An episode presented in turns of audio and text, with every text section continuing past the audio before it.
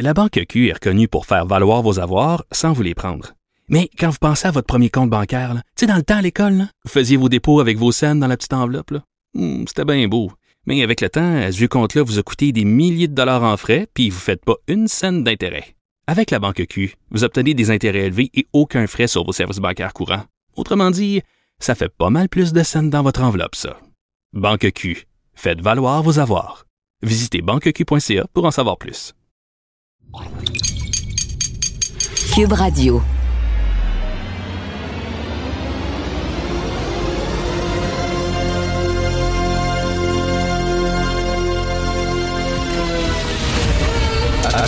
Attention, cette émission est laissée à la discrétion de l'auditeur. Les propos et les opinions tenues lors des deux prochaines heures peuvent choquer. Peuvent choquer. Oreilles sensibles s'abstenir. Richard Martineau. Martino. Un animateur pas comme les autres. Richard Martineau. Cube Radio. Bonjour, bon vendredi. Le week-end va être super bienvenu. Puis surtout, je crois qu'il annonce beau, beau soleil. 14, ça se rafraîchit. Ma- Ma blonde a dit arrête de parler de température, c'est plate.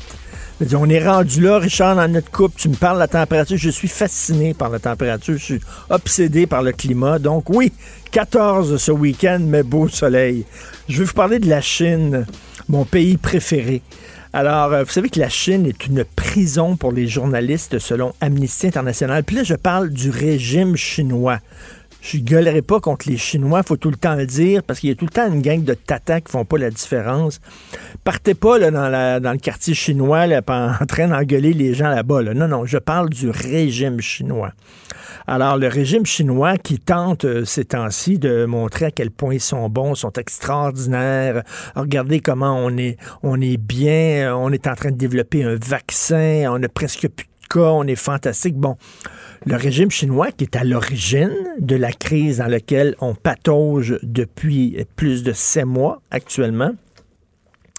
Alors, selon Amnesty International, c'est la plus grosse prison de journalistes au monde. On dit qu'il y a 144 journalistes qui sont en prison. Et euh, depuis quelques années, il y a plus de journalisme indépendant. C'est-à-dire que si vous voulez être journaliste, vous devez être approuvé par l'État et vous devez travailler pour des journaux ou euh, des stations de télé qui appartiennent à l'État. Donc, vous devez, finalement, vous n'êtes pas journaliste, vous êtes là parce que vous euh, répétez ce que le euh, régime vous dit de dire. Donc, mais il y a quand même des gens qui sont très courageux en Chine et euh, qui tentent euh, de faire sortir la vérité et euh, de montrer que le régime chinois ment à la terre entière. Donc, ils se promènent avec leur petite caméra ou alors leur téléphone cellulaire et qui filment des choses de façon tout à fait underground et dans le secret et qui risquent leur vie pour ça. Et je vous parle de ça parce que j'ai vu un reportage fascinant de France 24, le réseau de télé français. Et euh, là, euh, il y a quatre journalistes qui ont sorti des histoires au début de la pandémie euh, concernant le laisser-faire, le laisser-aller du régime chinois, les mensonges et l'hypocrisie du régime chinois qui disait non, non, non, tout est sous contrôle, alors qu'eux autres sont allés filmer dans des hôpitaux et qui montraient que c'était pas sous contrôle, absolument pas, qu'ils avaient complètement perdu le contrôle, que ça, ça regorgeait de patients partout. Il y en a un qui est rentré, voit l'image dans le reportage de France 24, qui rentre dans un genre de, de, de, de gros container où il y a des euh, body bags, excusez-moi, mais des sacs avec des cadavres de gens, puis il compte le nombre de sacs, 1, 2, 3, 4, 5, 6, 7, puis il montre à quel point euh, c'était beaucoup plus grave que ce que le régime chinois disait. Bref, quatre jeunes journalistes, des gars, des filles qui filmaient de façon underground. On n'a plus de nouvelles d'eux depuis plusieurs mois. Ils sont disparus totalement. On ne sait pas ce qui est arrivé. On peut l'imaginer. Le régime chinois, il niaise pas avec les gens qui sont contre lui. Ça, ça, c'est le régime avec lequel on fait affaire c'est le régime à qui on vend des produits euh, dont duquel on achète les produits, avec qui on transige, supposément qui est incontournable, c'est une force économique, une puissance économique, on peut pas lui dire non. Un régime qui se fout totalement des droits intellectuels, qui fait de l'espionnage industriel à très grande échelle, euh, un régime qui euh, espionne ses, euh, ses ressortissants à l'étranger. On l'a vu, il y a eu un texte récemment dans le journal de Montréal où il y a des gens qui ont quitté la Chine, qui vivent à Montréal et qui sont espionnés, qui sentent qu'ils sont espionnés par des gens qui travaillent pour le régime chinois, qui les suivent, euh, qui les suivent parce que, bon, ils, se doutent que ces gens-là euh, critiquent le régime. Bref, c'est un régime, là, C'est un régime tentaculaire. C'est un régime qui euh, est comme euh, l'Union soviétique des années 50. Vraiment la même chose. Euh, regardez ce qu'ils font avec leur minorité musulmane. Ils ont construit des camps de concentration, littéralement, qui ont rien à envier aux camps de concentration nazis de, la Deuxième Guerre mondiale. Euh, on les parque là-dedans. Euh, on dit qu'on fait même des expériences sur eux. Euh, on les affame. N'importe quel autre pays ferait ça et il y aurait une levée de boucliers. Imaginez, là, les Américains décident, eux autres, de parquer dans des camps de concentration leur minorité musulmane. Ce serait une crise mondiale. Partout à travers le monde, les gens trouveraient ça absolument écœurant. Il y aurait des rencontres à l'ONU. Euh, ce serait un pays qui serait persona non grata, qui serait mis au banc de, de la communauté internationale. La Chine fait ça littéralement, on le sait qu'ils font ça. Ils enferment leurs journalistes, quatre journalistes indépendants qui ont disparu et Entendez-vous vraiment? Y a-t-il une levée de bouclier contre la Chine ces temps-ci? Non, on a besoin de leur argent. Et là, y a, dans le reportage de France 24, c'est très intéressant, ils vont voir un journaliste indépendant chinois qui, lui, écrit des textes, mais il peut pas les publier nulle part. Parce qu'il n'y a plus de blogs indépendants en Chine. Euh, ils sont tous fermés, ils sont tous interdits. Donc, lui, il essaie de vendre ses textes à l'étranger, les envoyer à l'étranger, mais il est incapable de les envoyer parce que Internet, Twitter et tout ça, c'est vraiment contrôlé par l'État. Et là, il dit aux journalistes français, il dit, regarde, il dit, moi, j'ai mon texte sur mon téléphone intelligent. J'écris un texte sur ce qui se passe en Chine. Il dit, je vais te l'envoyer. C'est quoi ton adresse courriel? Le journaliste français lui donne l'adresse courriel et il essaie de l'envoyer et le journaliste français le reçoit pas. Impossible. Il dit, je ne suis pas capable d'envoyer mes textes à l'étranger. Tu des fois, on, rit de la Corée du Nord en disant c'est le dernier pays qui est complètement fermé du monde. Et mais la Chine est la même chose. C'est un régime extrêmement dangereux. La Corée du Nord, c'est un pays qui est pauvre, mais la Chine, c'est l'esprit de la Corée du Nord. Ils se foutent totalement des droits et libertés, mais en plus, avec la puissance économique des États-Unis. Et ça, c'était épeurant en Christie. Et je ne comprends pas comment ça se fait. Il n'y a pas actuellement sur la planète en disant Wow, il y a quelque chose qui se passe avec la Chine qui est un régime extrêmement épeurant. Non, parce qu'on a tous besoin de leur argent. Vous écoutez Martineau. La Banque Q est reconnue pour faire valoir vos avoirs sans vous les prendre. Mais quand vous pensez à votre premier compte bancaire, tu sais, dans le temps à l'école, vous faisiez vos dépôts avec vos scènes dans la petite enveloppe. Hmm, c'était bien beau. Mais avec le temps, à ce compte-là vous a coûté des milliers de dollars en frais, puis vous ne faites pas une scène d'intérêt. Avec la banque Q, vous obtenez des intérêts élevés et aucun frais sur vos services bancaires courants.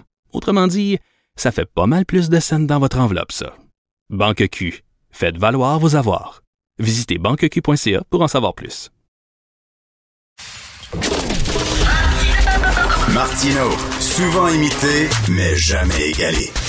Vous écoutez Martino, Cube, Radio. Le, commentaire de Félix Séguin, un journaliste d'enquête pas comme les autres. Hey Félix, on revient sur la fuite de données chez Desjardins. Euh, il y a un témoin de ça qui était vraiment, euh, qui était vraiment fâché, qui était indigné.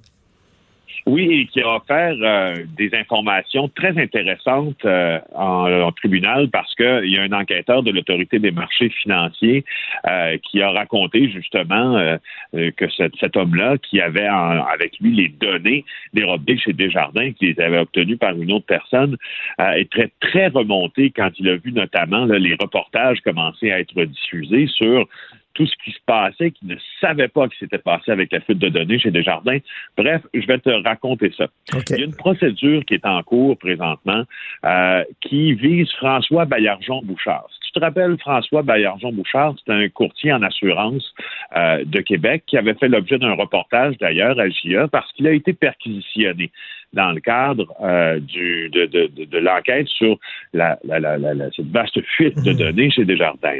Alors, lui, il est devant le tribunal administratif présentement des marchés financiers euh, dans le cadre de procédure pour lui retirer son droit d'exercice parce que l'AMF croit qu'il a bénéficié des données, croit euh, qu'évidemment, il allait à l'encontre de ce qu'il devrait faire. Alors, ce que nous apprennent aujourd'hui Hugo Jonca et Jean-Michel Génois Gagnon dans le Journal de Montréal, c'est que lui-même, François Baillargeon-Bouchard, aurait, si tu veux, un peu sous-traité les données de Desjardins.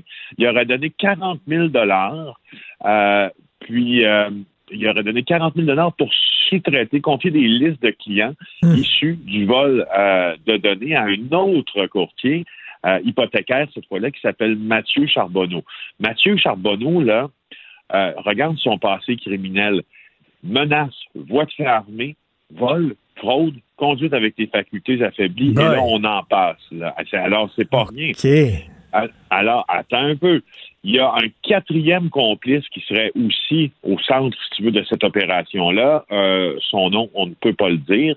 Euh, on l'appelle SS hein, pour protéger son identité. Ce qu'on comprend, c'est qu'il collabore avec la police. Et quand, quand les enquêteurs témoignent et racontent ce que l'autre SS, euh, le témoin, si tu veux, la poursuite, a dit, euh, il dit qu'il a fait beaucoup, beaucoup de travail, 95% du travail à la place de Baillarson-Bouchard pour rencontrer des nouveaux clients avec quoi en main? Avec les listes de données volées. Alors, comprend bien que on a des listes, on peut cibler des gens, exemple, qui n'ont pas de problème de santé, qui sont non-fumeurs, qui vont recevoir normalement des bons deals sur des produits d'assurance et normalement, on va être capable de leur en vendre. Hmm. Alors, on a vraiment utilisé, selon le témoin, les listes pour vendre des produits aux gens qui s'étaient eux-mêmes fait voler leur identité parce qu'on savait exactement quoi leur vendre et à quel prix leur vendre. Et étant donné qu'on pouvait segmenter la clientèle, on était plus en mesure, on était en mesure de trouver Ben- un produit sur lequel on pouvait faire un deal. Si Ben, tu veux, avec- merci beaucoup, Félix. Tu l'expliques de façon extrêmement claire à quel point, justement, pourquoi ces données-là étaient importantes pour ces courtiers-là, parce qu'ils ils savaient justement quoi dire à ces clients-là pour pouvoir les appâter et pour pouvoir le- leur vendre le- le- leur service grâce à ces données-là. Puis il faut rappeler, moi, je le rappelle chaque fois qu'on parle de cette histoire-là, parce que je m'excuse, mais ça me fait rire, même s'il y a un côté tragique. C'est le gars qui avait volé ces données-là, les avait échangées contre des coupons rabais pour Saint-Hubert Barbecue. Faut se rappeler, c'est autres, des cartes cadeaux, des cartes cadeaux, effectivement, pour, euh, pour des restaurants, pour de l'épicerie. Euh, et puis, en tout ça, oui, je sais, hein, c'est... Non, mais c'est parce que Félix, c'est un dindon de la farce. On dirait que c'est le dindon de la Ben farce, oui, en parce que le gars- le gars Sébastien Boulanger d'Orval. le gars, il a mis, lui, sa, sa carrière en jeu, sa réputation en jeu. veut dire, pour, tu pour, euh, il a volé des données qui ont une énorme valeur sur le marché. Et lui, il s'est fait payer, entre autres, en coupon rabais. Donc, il a volé ça pour quoi? Euh, Une coupe d'animalerie, puis euh, euh, des, cuisses, des spéciaux cuisses, poitrine, en tout cas, bref. un piri-piri, une animalerie, puis des ribs, mais des côtes levées. Mais c'est vrai que c'est quand on regarde ça, on dirait que Sébastien Boulanger d'Orval, celui dont tu parles présentement, qui est la personne que l'on soupçonne, qui n'a pas été accusé encore, mais d'être finalement celui qui a dérobé les données. On dirait qu'il apparaît comme le dindon de la farce, d'autant plus qu'on peut vraiment se poser la question aujourd'hui, euh, et moi je me la pose depuis euh, que j'ai rencontré Sébastien Boulanger d'Orval dans le cadre d'un reportage euh, à GIA. On avait fait une demi-heure d'émission là-dessus l'an passé. Je me suis demandé s'il était la personne qui en avait le plus profité Ben de non. ce vol ben de données-là. Puis c'est drôle, hein? J'ai pas l'impression. Ben non. J'ai l'impression que c'est des gens autour de lui qui ont bénéficié, puis qui ont fait fructifier, si tu veux, la liste. Parce que la liste en tant que telle, si tu n'es pas capable de la faire fructifier, entre guillemets, si tu n'es pas capable de segmenter la clientèle de cette liste-là pour savoir qui est sur le bord d'une faillite, qui va être sur le bord d'un renouvellement de hypothécaire, qui euh, est endetté sur sa visa, qui a besoin d'une consolidation de dette, et etc. Tu sais, tous les produits financiers euh, possibles. Si tu sais pas qui en a besoin, Ben oui. ben, ta liste, elle vaut pas grand-chose. Mais si tu sais qui en a besoin, t'imagines l'avantage concurrentiel que tu as si tu es un courtier en assurance, un courtier en, immobilier. C'est incroyable. Ça ben, écoute, tu as, le nom et le numéro de téléphone des gens qui ont vraiment besoin des services que tu vas leur vendre. Fait que là, tu perds pas ton temps à appeler du monde qui se foutent de toi et qui en ont pas besoin.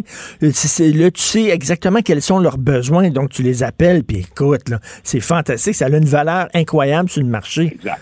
Donc, écoute, on va parler de la femme de 800 millions qui est sous enquête de, par l'UPAC. C'est quoi ça, la femme de 800 millions? C'est une femme qui aura fait le contrat de 800 millions de dollars avec Hydro-Québec. Elle, elle a acheté une usine, mais financée entièrement par des fonds publics. Donc, euh, c'est un deal intéressant. En 2019, le journal avait dévoilé ça. C'est l'histoire de, Vicky Lavoie. En fait, c'est une entrepreneur qui était euh, inconnue, mais alors là, totalement inconnu dans l'industrie forestière qui a réussi à acheter et vendre à profit un complexe de pâtes et papier euh, qui est situé à Chapelle. C'est un peu à la frontière. Mm Chapelle-Chibougamau, entre la frontière, si tu veux, de l'Abitibi, euh, Témiscamingue et du Saguenay-Lac-Saint-Jean.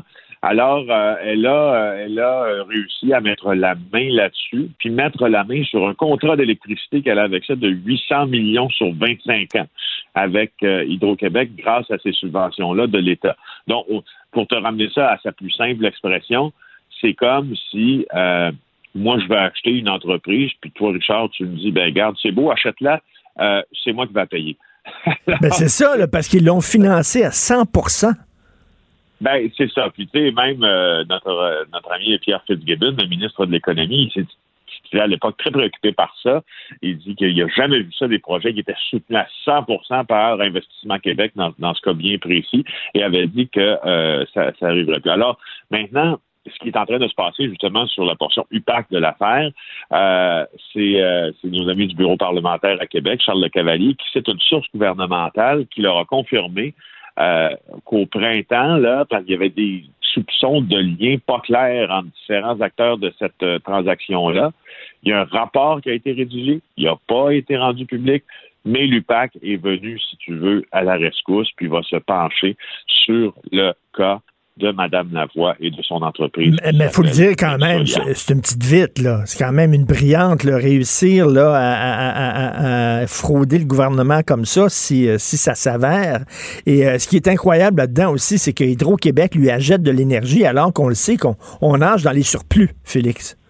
On n'en a pas vraiment besoin. Là. Alors, on, se demande c'est quoi le, montage financier de ce contrat-là. Euh, c'est, je veux dire, le contrat va lui rapporter, je le rappelle, 800 millions de dollars sur 25 ans. Une femme qui était inconnue à l'époque ben de ces milieux-là. On dit pourquoi elle? Et en même temps, c'est pas, c'est pas interdit d'être inconnu d'un milieu, puis d'essayer de s'y incruster, puis de, de faire des sous. Mais pourquoi elle? Alors, des millions de dollars de profit, elle va avoir en, euh, poche cet argent-là. Euh, elle a acheté une centrale de biomasse, justement, à Chapet, chez Bougamou. Je me suis trompé. en hein, L'usine qu'elle a achetée au début, c'était à Lebel-sur-Quevion. C'était pas à Chapet, mais avec les profits de l'usine de Lebel-sur-Quevion, elle a acheté à Chapet euh, Chibougamau, une autre usine, une centrale de biomasse, puis bon, puis etc., puis etc. Alors, mon Dieu, ça va bien pour elle, mais euh, peut-être verra-t-on euh, l'UPAC euh, la talonner là, au cours des prochaines semaines. Et des nouvelles victimes pour le comédien d'unité 9 qui se manifeste. Ben, on l'avait dit, c'est drôle, hein? On, sans être prophète de malheur, parce que quand on est euh, sous, l'emprise ou victime d'un homme euh, comme celui-là. Il y a des victimes qui se sont manifestées. On avait un peu prédit hier. Alors, quatre nouvelles victimes euh, de celui qu'on appelle Gucci Boy, son surnom, se sont manifestées. C'est le service de police de Longueuil qui l'a confirmé aujourd'hui. Quatre victimes potentielles de ce comédien-là. Tu sais que hier, il y, avait, un appel à témoins, au fond, parce que tu te rappelles, on a confié une partie de l'enquête à l'unité des crimes en série euh, de la Sûreté du Québec. C'était donc hmm. de penser, là, c'était sine qua non, on pensait qu'il y avait plus qu'une victime. Et, euh, et ben justement, il semble y en avoir plus de victimes alléguées en tout, en, tout cas. Tu te rappelles, lui, c'était le gardien de prison dans Oui, ben oui. Et puis euh, voilà, je voulais juste faire le suivi avec toi. Puis en terminant, je sais pas si tu veux me parler de Marcel Forgette euh, qui témoigne au Palais de justice de Montréal. Ben, vas-y donc, écoute, il euh, de Robert Lafrenière hier. Ben oui, ben oui. D'ailleurs, écoute, il y, a- y y une mise au point là, du Journal de Montréal aujourd'hui, là, parce que M. Forget là, alléguait toutes sortes de choses concernant le journal. Puis là, le journal a dit non, non, non, je m'excuse, mais ce que M. Forget dit, c'est n'importe quoi. là. Ben, effectivement, il y a eu une mise au point euh, faite par le journal qui affirme que, euh, d'abord, effectivement, euh, euh, nous avons rencontré M. Forget, mais les discussions que- qu'il allègue euh, s'être produites là, lors de cette rencontre-là sont pas fidèles euh, à ce, que, ce dont nous avons été témoins, Oui, oui. notamment qu'on lui a offert un emploi, notamment qu'on avait euh, euh, admis que nos faits n'étaient pas exacts, alors que le, le journaliste Alexandre Robillard, qui a mis sur la place publique l'histoire euh, des transactions financières avec euh, Newtech et, et Marcel Forget. Elle avait fait sa a une job. grande crédibilité, Ben a oui. fait sa job, et puis euh, si ça se trouve, euh, euh, si ça se trouve, elle n'a pas été euh, niée, là, sauf par Marcel Forget, cette histoire-là. Alors, euh, alors voilà. Mais euh, je, je, je voulais aussi euh, t'amener sur le- une petite partie du témoignage de Marcel Forget concernant Robert Lafrenière.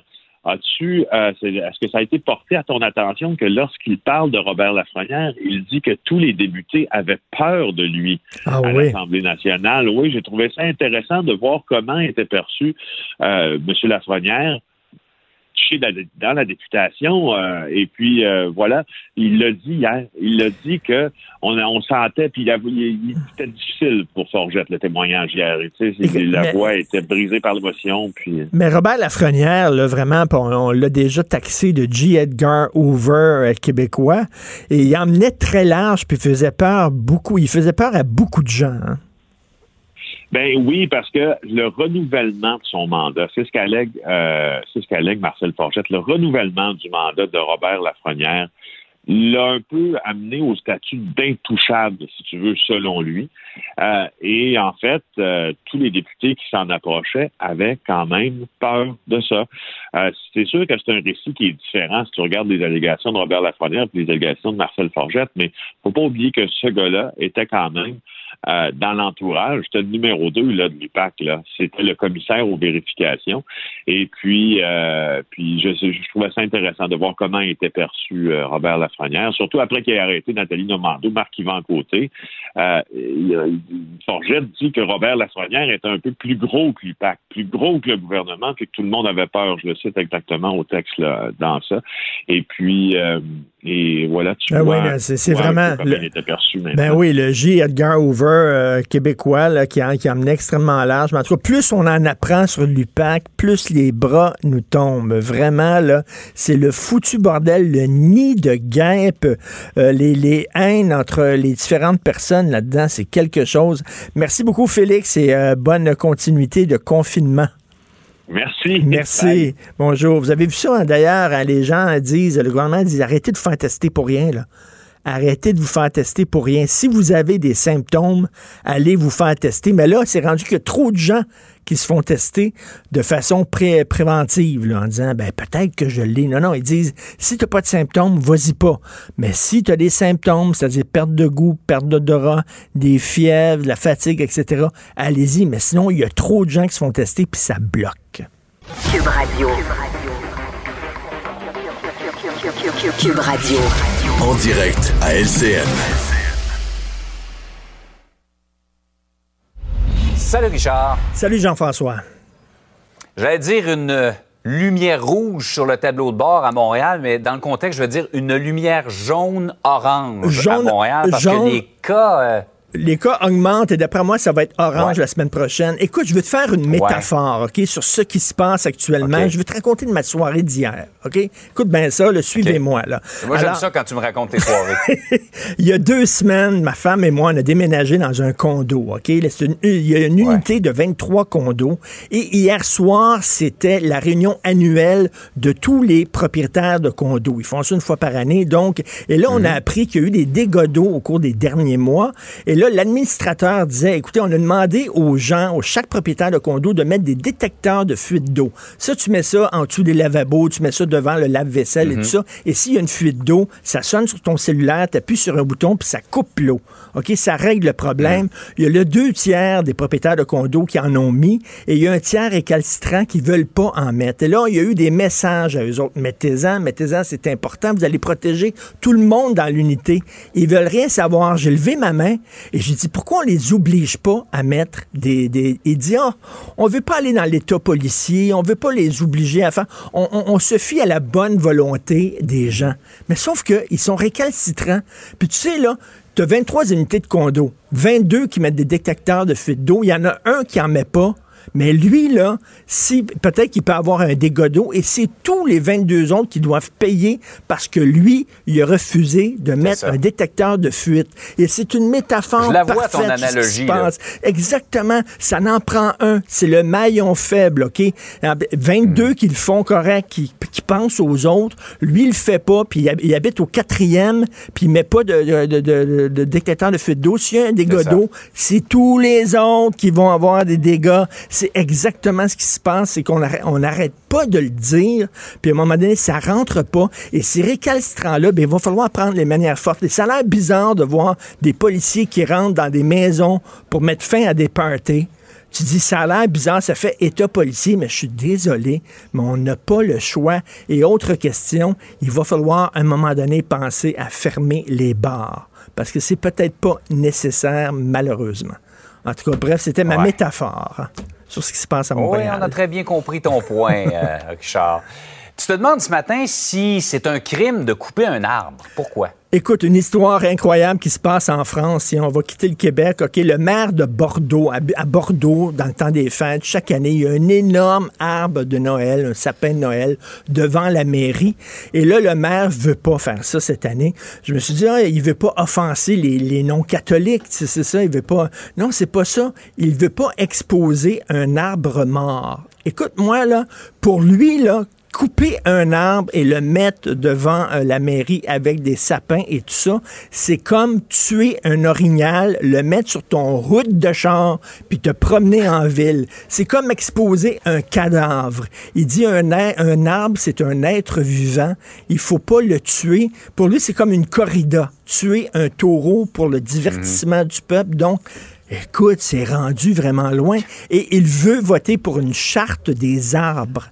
Il dit que les arbres devraient... Écoute, les arbres sont des êtres vivants qui devraient être protégés toute leur vie. Écoute, c'est quand même quelque chose. Je ne savais pas que c'était comme exposer un cadavre. Là, il y a 12 000 personnes qui disent, je, je m'excuse, mais on veut avoir notre arbre de Noël. Et du non, vous êtes des fachos. Ça n'a pas de bon sens. Ça montre à quel point il y a des écolos qui sont un peu loin. Est-ce que tu connais les, les, les végétariens jaïnes? J-A-I tréma connais pas Alors, c'est des gens qui, bien sûr, ne mangent pas de viande, ils ne mangent pas d'œufs, mais ils ne mangent Mm. pas de légumes racines, comme des carottes et comme des pommes de terre, parce qu'ils disent que quand tu les arraches du sol, c'est un assassinat. Parce que les bulbes, les bulbes des, des légumes racines, c'est c'est vivant, ça peut croître, OK? Ces gens-là, là, quand leurs enfants ont des poux, je pense qu'ils mettent pas de shampoing pour tuer les poux parce que c'est des êtres vivants. Ils leur donnent un nom à Qui chacun. ont des sentiments. Oui, qui ont des sentiments. Ils donnent un nom à chacun des poux de leur enfant. Ça n'a pas de bon sens. Ça peut aller assez loin des fois, mais les jaïnes, là, je me demande qu'est-ce qu'ils mangent. ja- Ces gens-là, il reste plus grand-chose. hein. De l'eau, même dans l'eau, il y a des cellules vivantes dans l'eau. On n'en sortira pas. Salut, Richard. Salut, bon week-end tout le monde. Bonne Bye. fin de semaine. La Banque Q est reconnue pour faire valoir vos avoirs sans vous les prendre. Mais quand vous pensez à votre premier compte bancaire, tu sais, dans le temps à l'école, vous faisiez vos dépôts avec vos scènes dans la petite enveloppe. Hmm, C'était bien beau. Mais avec le temps, ce vieux compte-là vous a coûté des milliers de dollars en frais, puis vous ne faites pas une scène d'intérêt. Avec la Banque Q, vous obtenez des intérêts élevés et aucun frais sur vos services bancaires courants. Autrement dit, ça fait pas mal plus de scènes dans votre enveloppe, ça. Banque Q, faites valoir vos avoirs. Visitez banqueq.ca pour en savoir plus. Joignez-vous à la discussion. Appelez ou textez le 187 Cube Radio 1877 827 2346. Le, le commentaire de Michel Girard. Une vision des finances pas comme les autres. Ah, nous parlons avec l'excellent chroniqueur Michel Girard, chroniqueur de la section argent du Journal de Montréal, Journal de Québec. Michel, Air Transat devait être euh, acheté par Air Canada. C'était, comme on dit en anglais, un done deal. C'était quasiment sûr d'être fait, mais là est arrivée la pandémie, puis... Oui. Alors, euh, depuis euh, cet événement de la pandémie, évidemment, on le sait, euh, il y a eu un crash aérien, euh, littéralement. Alors, toutes les compagnies aériennes sont dans la dèche, puis pas à peu près. Or, euh, c'est évident que le, le, le, la fameux, le fameux projet d'acquisition par Air Canada là, de, de, Transat, lui aussi, est dans la dèche, à mon avis. Et puis, je dirais même qu'il qu'il est sur le point, il risque d'avorter ce fameux projet-là, malgré ce qu'en dit le grand patron de Transat, Jean-Marc Eustache, qui garde toujours espoir. Euh, récemment encore, il disait, oui, oui, on garde espoir là, que ça se ça va se régler d'ici euh, la fin de décembre prochain. Écoute bien, là. Alors, Hmm. c'est, c'est, tu vois, il y a un indicateur qui ne trompe, qui se trompe rarement, c'est la bourse. Hmm. Quand la bourse évalue ton titre, là, tu sais, tout le monde sait évidemment que Air Canada a offert 18 l'action euh, pour euh, acquérir Transat. Ça, c'était l'an passé, évidemment. Écoute, il y a un an exactement, en août, euh, officiellement en août euh, 2019.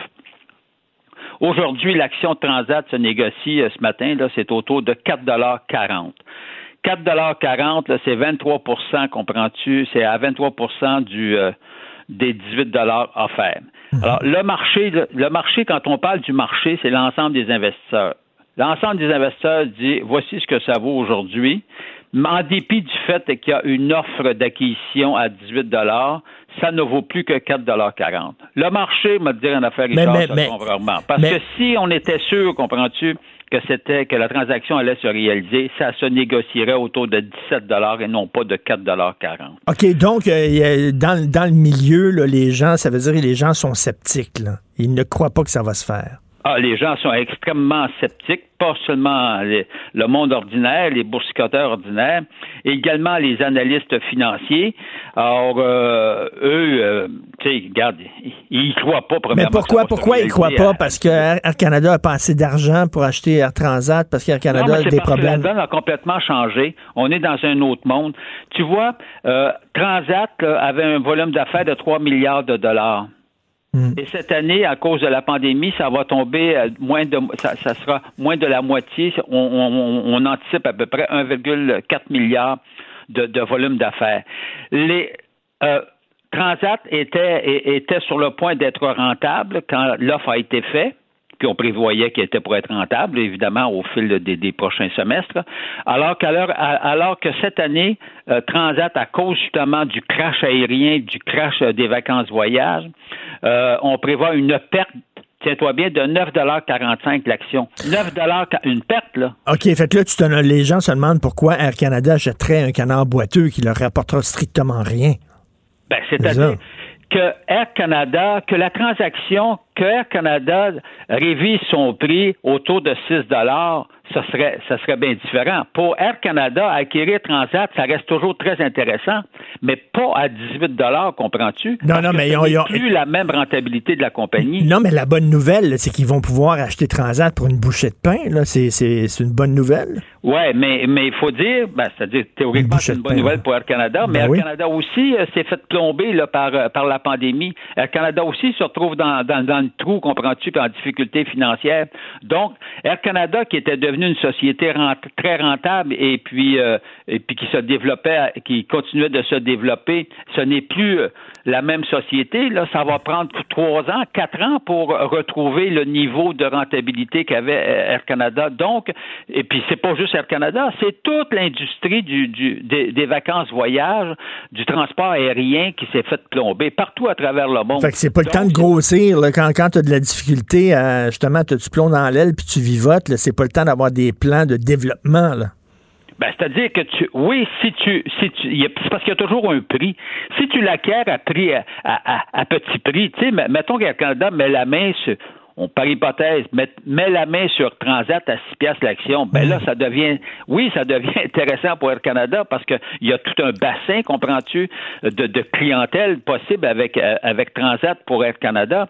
Or, le problème, c'est qu'entre 6 et 18, on parle du tiers versus de, versus de trois fois le prix, comprends-tu? Alors, c'est pour ça. Donc, moi, ce que la conclusion que j'en tire, c'est que euh, oubliez ça, l'histoire de que Air Canada va, va débourser 18 dollars par action pour Transat. Si jamais la haute direction d'Air Canada faisait ça, ben écoute, c'était un mauvais placement à ce prix-là mm, mm. pour Air Canada. Je pense pas qu'il soit assez fou pour faire ça.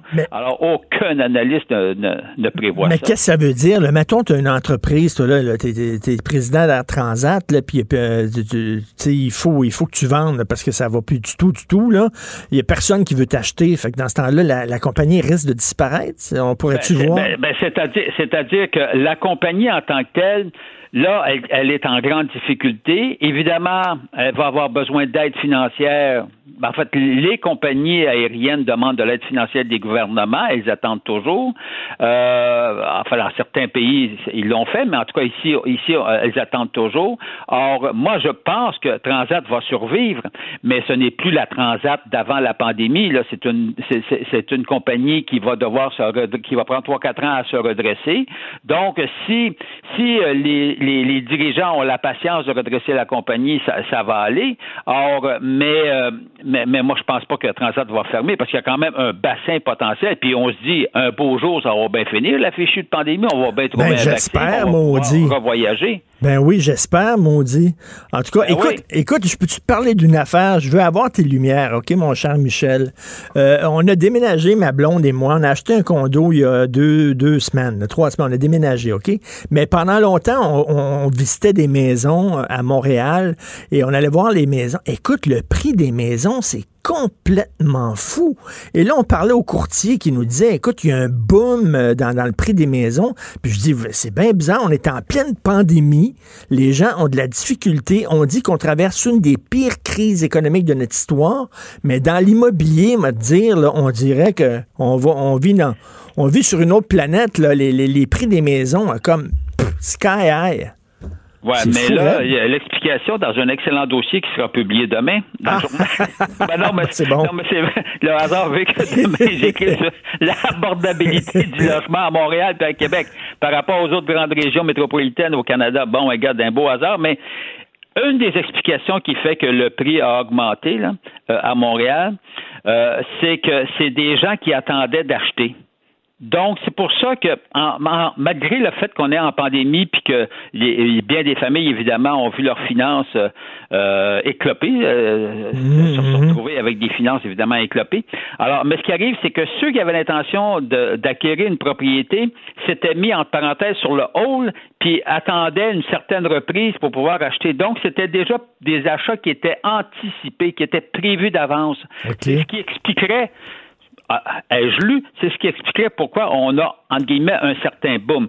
Cela étant dit, il faut savoir, Richard, malgré le fait que le prix augmente des propriétés à Montréal, il faut savoir que c'est à Montréal, euh, Montréal arrive au troisième rang euh, au niveau des prix, c'est-à-dire que tu as, sept grandes régions métropolitaines où les prix sont nettement plus élevés. Ah Le prix moyen de la propriété, quand j'inclus les condos et puis euh, les, les unifamiliales dans la grande région de Montréal, alors, alors c'est autour de, de 378 000, alors que la moyenne canadienne des grandes villes, c'est 600 000.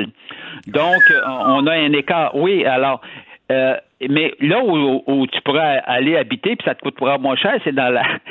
c'est à Québec. Ben, je t'ai dit ça de même, Richard, ben là. Parle-en avec Sophie. oui, ben j'adore Québec, ça le dit. C'est une ville que j'adore, mais j'ai trop d'obligations à Montréal pour déménager à Québec. Ah, mais trop loin chaque matin faire la, navette. Un, peu. Ah, mais, OK. Mais donc, à Québec, ça va mieux, là, au point de vue de l'immobilier. Ben, c'est-à-dire qu'en termes de prix, c'est l'endroit, c'est la, la, la, région métropolitaine où c'est le moins cher au pays, puis le, euh, Montréal arrive au troisième rang. Alors, euh, hmm. mais, mais tu vois, si ça peut te consoler, si, si, si, tu allais habiter à Vancouver, ça te coûterait au minimum un million en partant. Là. Et mais tu sais, écoute, on a vu des maisons bien ordinaires à Montréal, puis avec un prix de fou, on n'en revenait pas. Et les courtiers nous disaient, on comprend pas ce qui se passe, on n'a aucune idée de ce qui se passe, mais il y a un boom immobilier en pleine jamais, mais ils jouent le jeu. oui. Bon, va... à la commission, hein? Ben écoute, ils vont lire demain ton dossier, puis ils vont comprendre, mon cher Michel. Salut. bon week-end. La Banque Q est reconnue pour faire valoir vos avoirs sans vous les prendre. Mais quand vous pensez à votre premier compte bancaire, tu sais, dans le temps à l'école, vous faisiez vos dépôts avec vos scènes dans la petite enveloppe. Hmm, c'était bien beau. Mais avec le temps, ce vieux compte-là vous a coûté des milliers de dollars en frais, puis vous ne faites pas une scène d'intérêt. Avec la Banque Q, vous obtenez des intérêts élevés et aucun frais sur vos services bancaires courants. Autrement dit, ça fait pas mal plus de scènes dans votre enveloppe, ça. Banque Q. Faites valoir vos avoirs. Visitez banqueq.ca pour en savoir plus. Ben oui, on le sait. Martino, ça n'a pas de bon sens comme il est bon. Vous écoutez Martino. Cube Radio. Gilles Le où, quand, comment, qui, pourquoi ne s'applique pas sa ricanade? Parle, parle, parle, genre, genre, genre. Gilles C'est ça qu'il manque tellement en matière de journalisme et d'information. Voici le commentaire de Gilles Proulx. Mon cher Gilles, alors, il y a un député péquiste qui a dû euh, sacrer dehors son attaché de presse parce que le gars passait son temps à relayer des théories du complot toutes plus loufoques les unes que les autres. Comment peut-on imaginer ça quand tu deviens un attaché de presse parce que tu es engagé politiquement? Si tu es engagé politiquement, tu es censé connaître le programme ben de ton parti, le Parti québécois, le parti le plus instruit euh, au Canada, dit-on. Il y a un peu de vrai là-dedans. Un attaché de presse, Luc Gagnon, bon, vient d'être congédié. Il va sûrement aller en, en contestation pour dire oui, la liberté d'expression, la libre circulation des stupidités, qu'est-ce que vous en faites? Mais euh, le député des îles de la Madeleine l'a congédié. Il a raison. Ben oui. un peu, là. Il y a des maudites limites de voir que ton attaché de presse est un adepte du complot qui entoure le COVID-19. Alors, Bill Gates, c'est un gars qui veut contrôler le fond euh, de la santé, etc. Comment, euh, encore une fois, tu peux travailler pour un parti politique et croire qu'il y a là euh, une vérité de fond, tu vois, à l'encontre de ton propre parti de sa pension. Quand Luc Gagnon, euh, il sait donc pas qu'il n'y a pas un maudit pays dans le monde qui s'est relevé. Il sait pas qu'il y a un million de morts. Il ne sait pas, encore une fois, qu'on a fermé une école à une trame de grâce. Il ne sait pas que François Legault parle dans le vide et qu'il y a affaire à une population encore divisée c'est triste d'entendre ça. Et là, évidemment, s'il le conteste, euh, il va se servir de la charte à Trudeau. Mais, mais Gilles, surtout, il sait pas c'est quoi la job d'un attaché de presse. Un attaché de presse, t'es là pour mettre en valeur ton député, pour le protéger. C'est pas toi qui est important. Toi, tu mets ça, là, tu, tu relais ça au deuxième degré. L'important, c'est que tu es tout là pour ton député. Mais là, encore, c'est quelqu'un qui est là incapable de se mettre dans l'ombre de son boss, qui lui dit, moi, j'ai le droit à mes opinions, j'ai le droit à mon expression, incapable de faire sa job d'attaché de presse, il faut qu'il se mette en avant. Mais ces gars-là, dans leur esprit, oui, oui, je suis attaché de presse, puis le programme je PQ, c'est bien beau, mais en dehors, j'ai le droit de faire de la gymnastique, d'appartenir à un groupement de scouts ou faire euh, des folies, je ne sais trop. Alors, ils s'imaginaient que marginalement, ils pouvaient très bien se permettre de répandre la théorie du complot avec d'autres idiots qui influencent encore un trop grand nombre de gens. Il va dire c'est mes croyances. Cela dit, cela dit, Gilles, c'est drôle parce que si, mettons, il était catholique, là, puis euh, sur Internet, il écrivait qu'il croit que Noé a sauvé les animaux dans une barque, puis que Dieu a créé le jour, le, monde en sept jours, puis qu'il y a un buisson ardent qui a parlé à, Moïse, puis tout ça. Toutes des folies aussi, puis des sornettes. Il n'y aurait pas de problème. Mais là, il croit des théories du complot. On dit, wow, là, ça n'a pas de bon sens. oui, les images, tu dois, les chimères, puis encore une fois, les les, légendes que tu répands, puis ça pogne. La preuve, c'est qu'il y a combien? Il y a trois grandes religions dans le monde ben qui préoccupent les trois quarts du globe. Mais euh, face à la science, il n'y a rien de cela qui tient. C'est la science qui doit parler, avoir le dernier mot, il me semble. Et selon vous, Gilles, là, il y a des gens qui critiquent François Legault parce qu'il tarde à fermer les bars. Qu'est-ce qu'il attend pour fermer les bars? C'est-tu si important que ça qu'en pleine pandémie, il y a des bars ouverts? C'est un bien bon gars, Legault, là, il communique, puis il est rassurant, puis ses codes sont populaires, malgré qu'il commence à baisser, là, dans la faveur des gens qui trouvent que, bon, la crise n'est pas menée avec assez de détermination. C'est toujours cette maudite mentalité de culture de sociaux-médiocrates, de peur de déplaire. Quand tu gouvernes, faut pas que tu aies peur de déplaire. Ça fait partie, on peut pas tous être des gens demeure derrière le banc, c'est super, puis tout le monde est super, puis c'est super. Mm. Puis eh bien, bon gars, non, faut être des Scotty Bowman, te faire haïr, mais aller vers des succès définitifs après sacrifice. Alors, dans ce sens-là, qui arrête de donner des conférences avec des va falloir, puis va falloir, puis là, on va faire ci, puis on va mettre une escouade de ci. Penses-tu, toi, que la police va être partout dans les bars? Hier, je t'en parlais, je voyais des jeunes s'amuser là au ballon dans un pack, le torse nu, puis puis on se puis on se tout. Il y aura toujours des idiots qui vont défier parce qu'ils se pensent supérieurs, puis il y aura toujours des idiots qui n'écoutent pas les médias. Puis là, ils disent, on va envoyer des policiers dans les parties privées, dans les maisons, les policiers qui vont rentrer dans les maisons pour arrêter les parties. J'ai hâte de voir ça. J'ai hâte de voir ça. on va mettre Julius Gray là-dedans, il n'y a pas de doute. On a porté atteinte à la liberté d'un idiot, mais... Euh, je regrette infiniment, mais moi, je vois pas la police. D'abord, la police, est-ce qu'on la voit actuellement, la police? On la voit pas. On la voit pas. On la voit pas plus qu'avant. Elle fait son devoir, puis sont deux dans le char, puis ils se promènent, puis il se passe rien de plus, là. On voit pas la police. De... La pire, c'est la manifestation des 10 000 déréglés mentaux de dimanche passé. La police regarde là, là. Oui, oui, mais ils sont en plein air, après tout. Oui, mais la distanciation, les masques. Oui, mais ils sont en plein air. La distanciation, mm. non. Pourquoi ils ne sont pas rentrés une centaine là-dedans, en poignée 100, 150, puis vous autres, allez goûter mes maudits morveux? puis là, t'aurais vu les souris blanches rentrer dans leur trou. On est un peuple de souris blanches, de peureux, de lâches. Alors, profitez-en, ben vous êtes aussi lâches que les lâches. C'est ça notre problème. Ou alors de donner des, amendes aux organisateurs de, de, de la manifestation qui est chef de cette manif-là? C'est moi, il est pogné par l'Internet. C'est un génie de l'Internet. Moi, euh, j'ai 12 000 membres. Alors, c'est ça. Sur 12 000, il y en a rallié 8 000. Puis je pense bien bon, puis je gonfle le torse, puis il va recommencer, puis la prochaine fois, on va en avoir encore plus. C'est toujours le même maudit scénario. C'est drôle, hein? C'est personne qui a des couilles dans notre société. Personne. Je ne veux pas diminuer le peuple québécois que j'aime, pour lequel je me bats depuis des années et des années, mais c'est un maudit peuple de flambeaux d'enfants gâtés qui n'a jamais goûté à la misère humaine. Mais comme dit Joseph Facal cette semaine, comme il écrit dans sa chronique, des fois, il m'exaspère, mon peuple, mais c'est le seul que j'ai. Il faut que je vive avec. Ouais, c'est Bernard Landry qui a dit ça. Oui. Il faut apprendre à l'aimer. Mais aimer la bêtise, aimer la bêtise qui, qui fait de nous des dignes et dons, c'est ça? Non, non, non, non, moi je marche plus là-dedans. En parlant de ding et dong, Trudeau, la semaine prochaine, il va-tu sortir son chéquier encore? Voilà. À Ottawa, Trudeau s'apprête avec son chéquier à signer, à dépenser encore une fois, et tout ça pour un plan de relance qu'on attend. La relance économique qui s'en vient. Est-ce que ces ronds de cuir à lui de l'Agence du revenu vont continuer à être payés à la maison? De se demander justement à votre confrère Guillaume Saint-Pierre qui est à Ottawa, euh, encore une fois, la fonction publique fédérale dévore 60% du budget du gouvernement.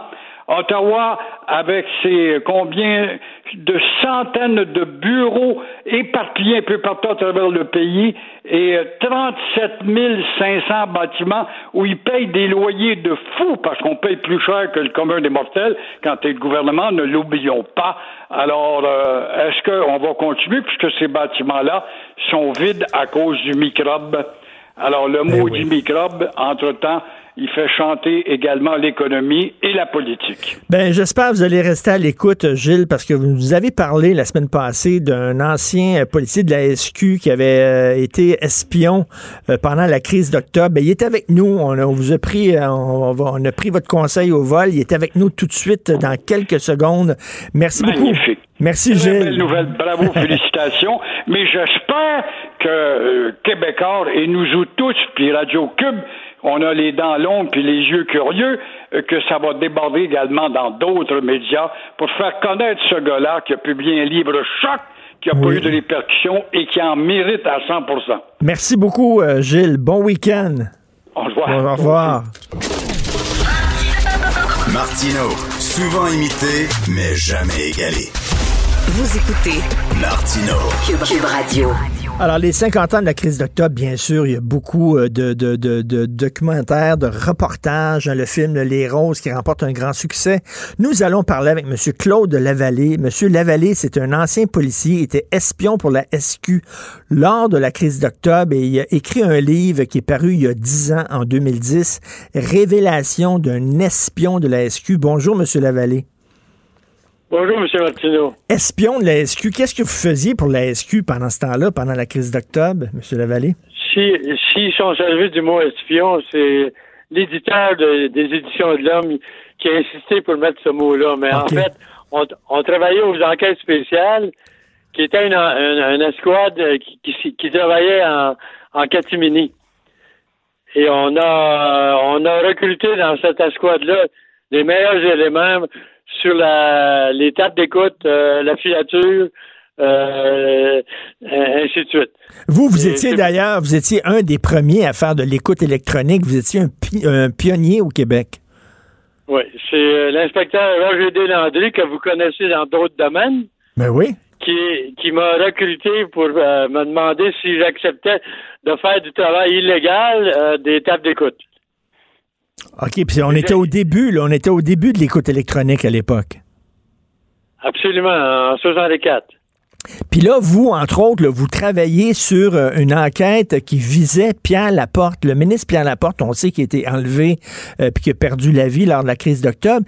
Il y avait toutes sortes de rumeurs comme quoi Pierre Laporte euh, trempait dans des affaires un peu louches, illégales et qui aurait eu des liens avec la mafia. En fait, nous, on travaillait uniquement sur les grands chefs du crime organisé. Frank Cotroni, euh, Nicolas Diorio, euh, Vincent Cotroni et d'autres.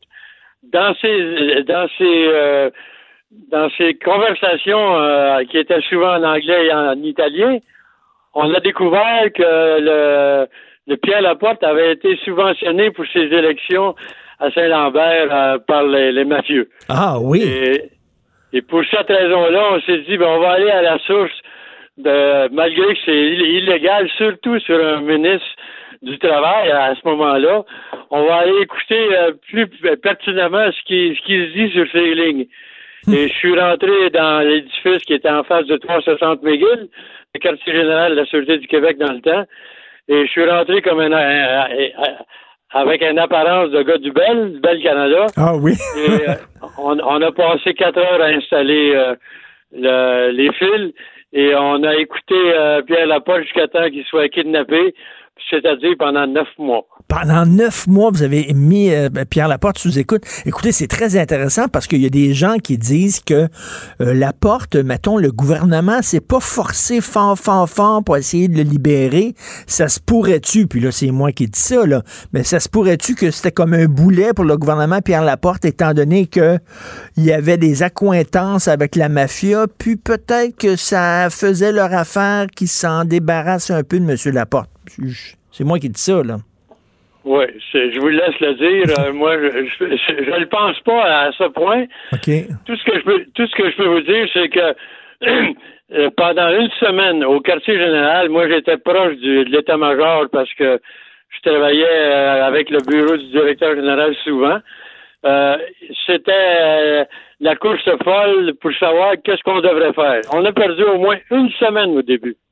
Mais là, là, écoute, et, durant cette semaine-là, ben, euh, on, nous, on, continue à faire des, de, la filature, ainsi de suite.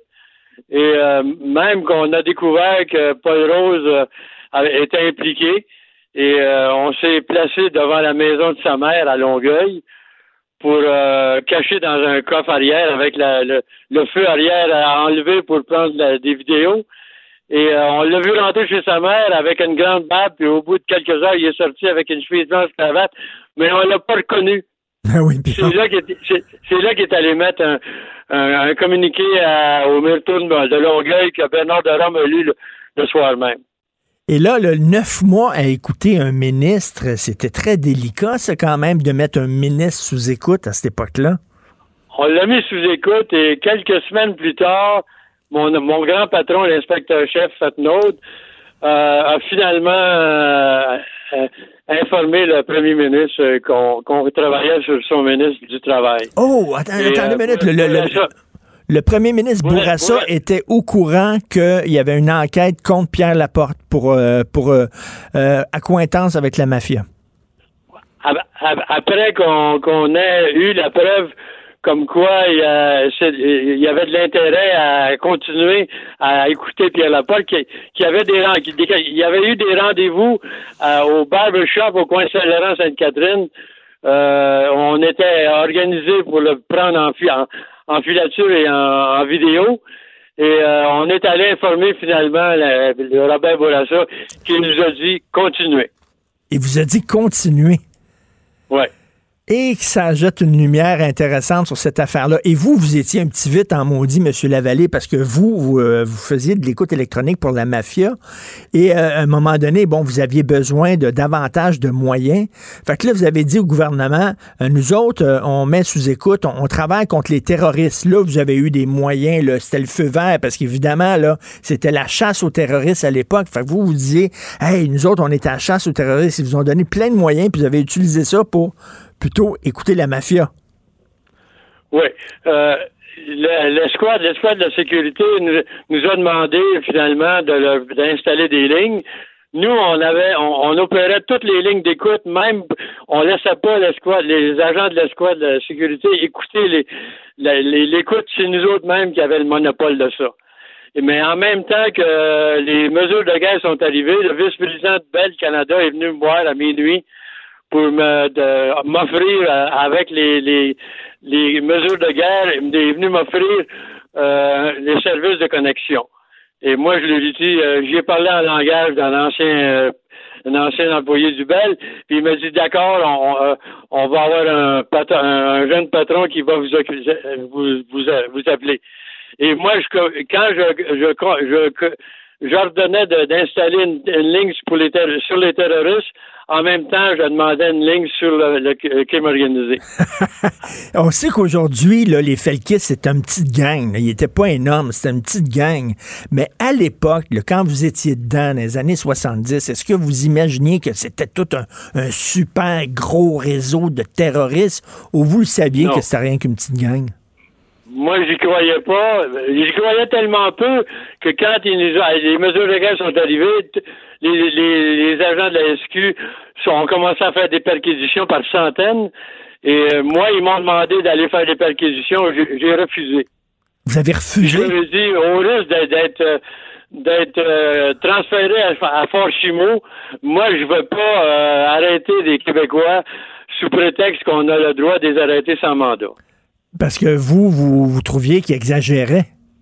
Oui. Puis à, un moment donné, on a eu une information de la gendarmerie royale, du délégué de la gendarmerie royale dans nos bureaux, qui nous a dit euh, on a un suspect terroriste à, à Westmont, en, arrière de ce qui est aujourd'hui Dawson. OK. Et euh, je m'installe là à minuit et demi, à une heure du matin. Euh, je monte dans le poteau, je suis prêt à faire les connexions. Puis finalement, je demande à mon, mon collègue de la police de Montréal, euh, Coudon, c'est quoi son nom euh, au suspect? Il dit, regarde, il regarde son calepin, il dit, je pense c'est euh, c'est Gérard Pelletier. Hein? Ben, j'ai dit, j'ai dit ça, dit quoi Gérard Pelletier? C'est, c'est le grand patron de tous les policiers du Canada. C'est le secrétaire d'État à Ottawa. J'ai dit non, non, non, moi je connecte pas ça. Le lendemain, je demande au délégué de la CMP, je dis euh, pourquoi euh, oh, pourquoi Westmont? Ah, oh, ils ont s'est trompé, c'est Gérard Pelletier à Rosemont. on s'est installé à Rosemont pendant une semaine, puis finalement, euh, ça pas raté. Il n'y a, rien qui sortait de là. Il voulait, il voulait faire le dirty work par les, les, les, petits agents de la SQ plutôt que les, les gars de la Royale, les Royale puissent le faire. Ben oui. Mais ben là, quand vous étiez, là, vous avez vous êtes entré là, les, micros. le, gars, le gars au pied du poteau, ça, vous c'est qui? Qui? Jacques, Jacques, Jacques, euh, Jacques Duchesneau. Jacques Duchesneau? L'ancien chef de police?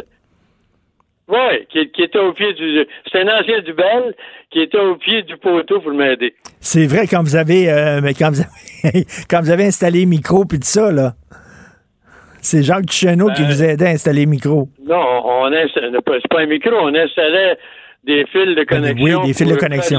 L'écoute sur le téléphone. Oui, oui, habillé en gars de belle. Ah, Incroyable. En, belle, en, plus que plus tard, quand les, les, euh, les, mesures légales sont arrivées, on est allé s'acheter un vieux camion du Bell à Kingston, Ontario. Et on s'en est servi euh, avec des, des outils qu'on avait volés dans le garage du Bell sur la rue La Montagne, mon ancien garage où je travaillais. Et pour, avoir des outils authentiques. Et plus tard, sur près de P9, on est allé voler une, une échelle de 24 pieds sur un camion du Bell. Vous avez volé une échelle, c'est un camion de Bell? Oui, les, outils, les outils, le, camion, on l'a fait, on l'a refait peinturer. Le, le, capitaine qui s'occupait de la, flotte des véhicules du Bell euh, s'est occupé d'avoir la bonne couleur de peinture, et ainsi de suite. ben, merci, M. Lavallée. Puis euh, je, je conseille aux gens d'aller tiens, à la bibliothèque euh, prendre votre livre Révélation d'un espion de la SQ qui est paru en 2010 aux éditions de l'Homme. Merci, Claude Lavallée. D'accord, merci, bonjour. Merci. OK, écoutez bien ça, là. Le ministre du Travail, qui était Pierre Laporte, en 1970, il était mis sous écoute pendant neuf mois par la SQ parce qu'il y avait des rendez-vous avec la mafia et on dit que c'est la mafia qui l'avait aidé à gagner ses élections. Il l'écoute pendant neuf mois, la SQ. Après ça, ils vont voir le premier ministre Bourassa en disant Votre ministre du Travail est sous écoute, corruption, mafia. Et Bourassa dit Continuez. Et là, dans le film Les Roses, on dit c'est drôle, le gouvernement, c'est pas beaucoup démené pour sauver Pierre Laporte. Hein? C'est quand même un ministre important.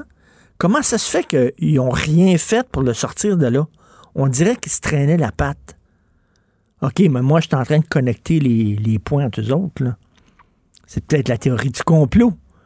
Mais ça faisait-tu leur affaire au gouvernement libéral, soudainement, qui se débarrasse d'un gars qui aurait pu entacher leur réputation, d'un gars qui était sali, d'un gars qui était avec la mafia?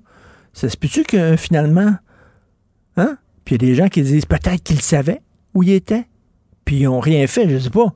Il y a tellement de zones d'ombre encore 50 ans plus tard autour de la crise d'octobre. Moi, je trouve cette entrevue-là totalement passionnante, vraiment intéressant et c'est un complément d'information au film Les Roses qui est vraiment super intéressant. Vous écoutez Martineau. La Banque Q est reconnue pour faire valoir vos avoirs sans vous les prendre. Mais quand vous pensez à votre premier compte bancaire, tu sais, dans le temps à l'école, vous faisiez vos dépôts avec vos scènes dans la petite enveloppe. Hmm, c'était bien beau. Mais avec le temps, à ce compte-là vous a coûté des milliers de dollars en frais, puis vous ne faites pas une scène d'intérêt. Avec la banque Q, vous obtenez des intérêts élevés et aucun frais sur vos services bancaires courants. Autrement dit, ça fait pas mal plus de scènes dans votre enveloppe, ça. Banque Q, faites valoir vos avoirs. Visitez banqueq.ca pour en savoir plus. Si c'est vrai qu'on aime autant qu'on déteste, Martineau, c'est sûrement l'animateur le plus aimé au Québec. Vous écoutez Martineau. Cube Radio. Le, commentaire de Steve Fortin, des positions pas comme les autres. Hey Steve, avant de parler des sujets dont tu veux parler, je veux revenir avec toi sur l'entrevue que je viens de faire. Monsieur Claude Lavallée, un ancien policier de la SQ, OK, qui euh, nous a dit qu'il a mis sous écoute pendant neuf mois Pierre Laporte, euh, ministre du Travail sous Bourassa, parce qu'il y avait des rendez-vous avec la mafia et la mafia l'avait aidé à gagner ses élections. Il été pendant neuf mois sous écoute jusqu'à ce qu'il se fasse enlever par le FLQ. Ils sont allés voir Robert Bourassa puis ils ont dit, écoute, ton ministre du Travail Il est sous écoute depuis neuf mois. On le soupçonne d'être lié à la mafia, puis il a dit continuez votre enquête. Et là, je me pose comme question, mon cher Steve, toi qui as vu le film Les Roses, ça se pourrait-tu que il était comme content de se débarrasser de, Pierre Laporte, euh, étant donné qu'il trempait dans des affaires louches, puis que c'est peut-être pour ça qu'ils ne se sont pas démenés fort, fort, fort pour le sauver? Je pose la question, là. écoute, j'ai lu et entendu toutes sortes d'affaires depuis euh, euh, concernant euh, concernant ces, ces dossiers-là. Puis c'est pas tous les documents par ailleurs qui qui ont qui ont rapport avec la crise de 1970 qui ont été libérés. Hein. On sait que dans ben, certains cas, on garde ça secret. C'est, c'est difficile pour moi de spéculer par rapport à ça. Mais non, mais c'est qu'on voit, on voit, Steve, qu'il y a encore, 50 ans plus tard, il y a des zones d'ombre encore sur cette histoire-là. Ah on connaît pas toutes. Ah non, non, non, non. Puis euh, même que euh, au nom de la sécurité nationale, euh, il y a probablement des documents là-dedans qu'on ne verra jamais de notre vivant. Et ce qui arrive, par exemple, et ce qui est important là-dedans, c'est qu'il y a encore des gens qui sont euh, contemporains de ça, qui sont encore vivants, et certains qui ont des mémoires encore très vives, qui ont la mémoire ben très vive et qui pourraient nous informer. Mais je crois que dans, dans le dans notre dans notre Québec, euh, parfois un peu amnésique de son histoire, il y a peut-être des choses là-dedans qu'on préférerait qu'il ben, ne soient jamais Tout à fait. Jusqu'à quel point la police avait infiltré le FLQ, jusqu'à quel point ils savaient euh, où ils étaient, jusqu'à quel point ils ont rien fait pour sauver la porte. Je m'excuse, mais c'est pas de la théorie du complot. Là. Ce sont des questions légitimes qu'on peut se poser. J'ai fait des entrevues, euh, j'ai fait des entrevues il y a quelques années avec un ex-felkiste qui, euh, lui, s'était réfugié en Outaouais. Euh, j'ai eu la chance de, de, de, de lui parler, de, de, le questionner pas mal sur, euh, sur ce qui se passait. C'était, on avait parlé de, de Carole, j'essaie de me souvenir de son nom de famille, là. Oui, oui. Hein. Une, une, indique là, qui, était, qui était pour le sol de la, de la GRC, qui avait essayé de refomenter des cellules du FLQ, en tout cas. Mais ce que j'avais réussi à, à, apprendre de nouveau par rapport à mes discussions avec lui, c'était à quel point il y avait il y avait toujours des gens qui gravitaient autour des des, des felkistes puis des, des euh, si on veut des révolutionnaires de ce temps-là. Il y avait toujours des gens qui arrivaient comme ça, puis c'était trop beau pour être vrai. Mm. Euh, et, ces gens-là, tout à coup, étaient des révolutionnaires. Il y avait un paquet, tu sais, puis c'est sûr et certain que euh, ça, il y, a, eu des doutes. Il y a des gens dans, qui étaient qui étaient par exemple proches du FLQ ou qui eux ils croyaient vraiment à la cause. Quand il y avait des nouveaux qui arrivaient ou des gens qui étaient là puis qui voulaient brasser un peu plus, parce que l'histoire des des cellules du FLQ qui avaient été infiltrées par la GRC c'est vrai, ça. Et même de bombes qui ont été qui ont été posées par euh, des, des euh, euh, par des, des, policiers. Je veux dire, ça, ça a été documenté plus tard. Mais discerner le vrai du faux, puis les intentions de Robert Bourassa beaucoup plus tard, moi, tu sais, j'ai de, la difficulté avec ça. C'est dur. Et, et, en tout cas, M. Lavallée nous a dit, lui, était agent de mm. l'ESQ, et on lui a demandé, lors de la, la, fameuse nuit de la loi des mesures de guerre, on lui a demandé de faire des arrestations, de participer à la rafle, puis il a refusé. Et c'est pas vrai que moi, je vais arrêter des Québécois sans mandat, sans accusation. Il dit, vous me, vous, vous, vous m'enlèverez mon poste, vous me mettrez n'importe où, je m'en fous, je refuse de le faire. Ben, bravo, M. Lavallée. Ah oui, c'est euh, et, et, un jour, un jour, il faudra documenter la mémoire de quelques personnes qui, euh, qui étaient là. Et euh, je pense à Pierre Schneider notamment, là, qui commande beaucoup sur les réseaux sociaux, qui était là à l'époque. Lui, il en connaît pas mal, par exemple, sur l'histoire de Bachan, ce felkiste assassiné en France. Là, tu sais.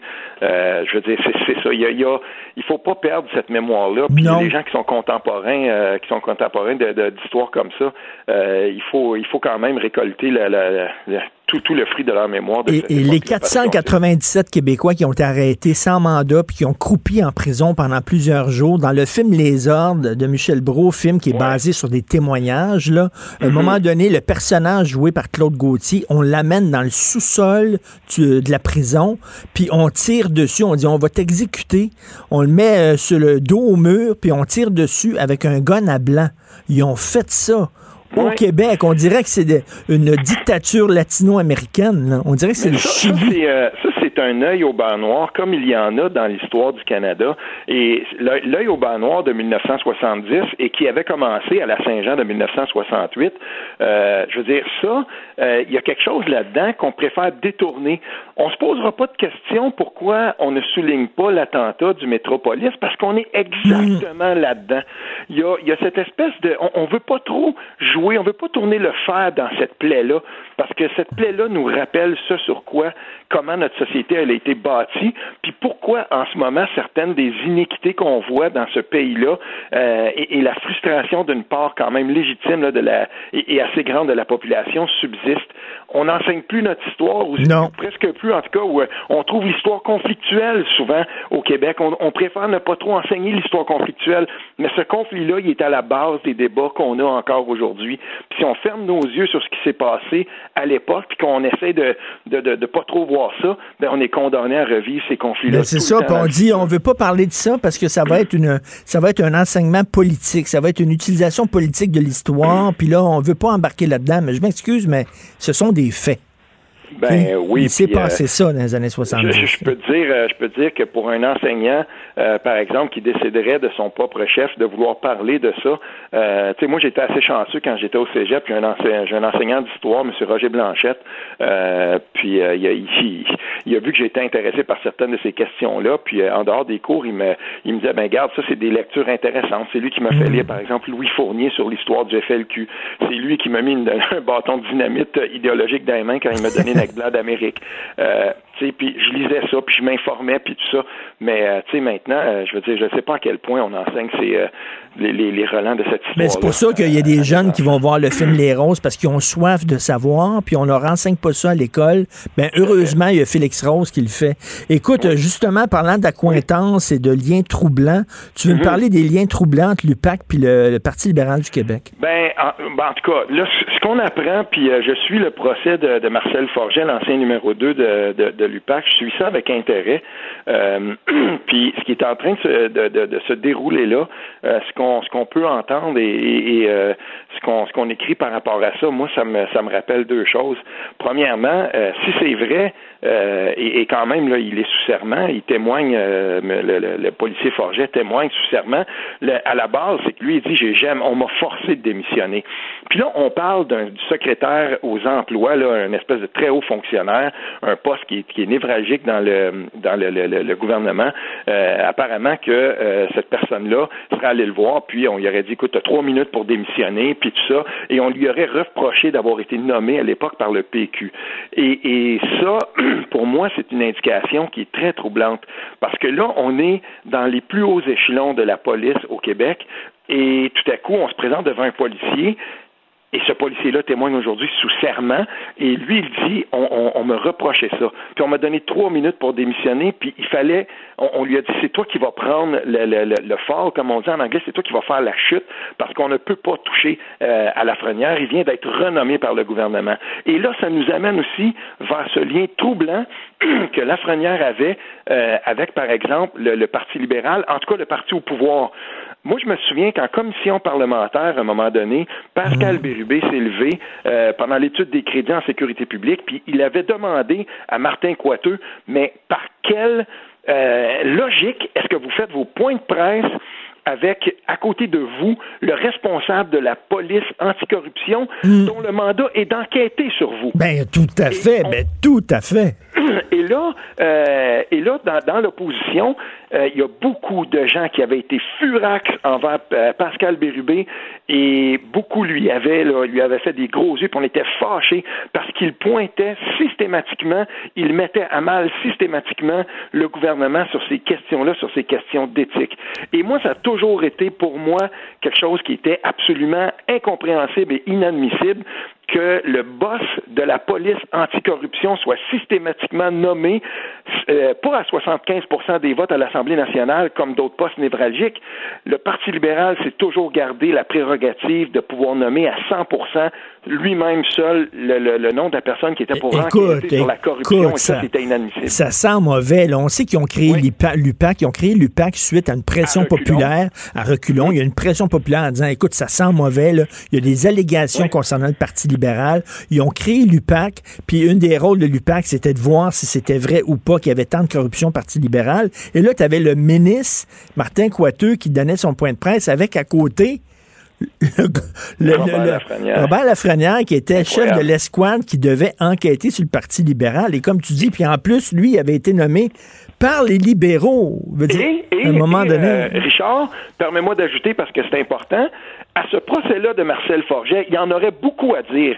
Mais à toutes les fois qu'il veut parler de l'UPAC, de l'autre côté, euh, le procureur, euh, lui, va se lever puis il va faire objection, objection, objection. Fait qu'on n'entend pas ça. Et à toutes les fois, parce qu'il a voulu parler de Jean Charest à un moment donné pendant son témoignage, objection, on voulait pas entendre ça. À toutes les fois qu'on s'approche de, de, de, de, cette espèce de nid de guêpe qu'est euh, la corruption libérale, l'époque de Jean Charest, Philippe Couillard après, parce que lui, il n'a pas changé son équipe. Là. Mm. Ben, à toutes les fois qu'on s'approche de ça, c'est toujours la même chose qui arrive. Il y aura quelqu'un, il y aura, il y aura on, on, va s'opposer à ça. Et on n'entendra pas ça. Mais on n'a jamais fait la lumière là-dessus. Et là, dans ce procès-là, euh, juste à côté, là, en filigrane, ben, tu as justement les enquêtes comme Machuré et tout ça. On entend ça. On l'entend, on, on, le nomme, on va nommer ces enquêtes-là au procès, mais on n'entend rien de concret par rapport à ça. Et pendant ce temps-là, ben, il y a des gens qui ont été accusés. Je pense à Nathalie Normando, par exemple. Ben oui. Puis on les laisse, on les laisse sécher. On les laisse sécher là, puis ces gens-là sont des victimes collatérales Complètement. de cette espèce de système-là qu'on ne veut pas déballer devant le public. Et là encore, je ne veux pas tomber dans la théorie du complot encore, mais mm-hmm. reste qu'on se souvient qu'il y avait une enquête, il y avait une filature même, puis Jean Charret s'en allait rencontrer quelqu'un qui était très suspect, qui était très douteux, et la personne qui faisait la filature, qui faisait l'enquête, a reçu un call en disant on arrête là. Il on arrête là, t'arrêtes, t'arrêtes, t'arrêtes ta filature. À un repas où il y a le premier ministre puis qui va lui dire à, l'oreille, écoute, on est là dans des, on, est là, c'est comme quand Lino Zambito s'est pointé, au, euh, il était encore euh, à ce moment-là, euh, il, il, était encore sa probation. Puis, écoute, si, lui, il se présentait à la radio puis il racontait des balivernes, là, il risquait d'aller en prison. J'ai parlé de ça avec Lino Zambito pendant des heures. Puis, il, disait, écoute, moi, je me suis présenté au, micro de Benoît Dutrisac. Puis, quand il a parlé de l'histoire de la valise d'argent, 400 000 cash, on est dans, avec Jean Charest, tout ça, dans cette époque-là. Écoute, il n'a jamais été poursuivi pour ça. Ben, il n'y a personne qui a poursuivi. Jean Charest s'est jamais levé pour poursuivre non plus non. Euh, Amir Kadir qui a eu les carones grosses de même pour sortir de l'Assemblée nationale puis son privilège de ne pas être poursuivi puis qui est allé puis il a dit il y a, y a, le Parti libéral c'est une organisation criminelle c'est quasiment ça qu'il a dit. Mais non non puis il a dit euh, il a dit euh, poursuivez-moi si vous voulez je m'en fous je le dis. Ben oui puis, il n'y a jamais, on il n'y a pas eu de politiciens qui ont été mis dans le box pour témoigner de cette époque-là, puis on n'en sait pas plus, même après la commission Charbonneau. Et d'ailleurs, la commission Charbonneau, j'ai trouvé, j'ai toujours trouvé ça étrange après, parce que ça, c'est un avocat qui m'expliquait ça. Il dit, quand on a choisi le commissaire, euh, l'ancien vérificateur, euh, vérificateur général Renaud Lachance, il dit, il y avait quand même quelque chose là-dedans. Il y a un flag qui avait été levé à un moment donné parce que c'est lui qui était vérificateur général pendant une, bonne partie de, des faits qui étaient allégués aussi. Puis à la fin, ben je veux dire, son, son, son, son cours, euh, euh, le, fait que lui avait décidé de s'inscrire en faux là, de, de, de, quelques pages du document, là où on blâmait le gouvernement, fait qu'à la fin, je veux dire, l'espèce de, de c'est Renaud Lachance qui a permis à beaucoup de ces politiciens-là de se disculper quand lui est arrivé à la fin, puis il avait euh, opposé une fin de, de non-recevoir par rapport à certains blâmes qui devaient être faits. Non, non, écoute, ça sent mauvais, et comme mon père disait, quand ça ressemble à de la merde, quand ça sent la marde, quand ça goûte la marde, c'est probablement de la marde. Merci, merci Steve Fortin. Bon week-end, salut. Martino, souvent imité, mais jamais égalé. Vous écoutez Martino, Cube Radio.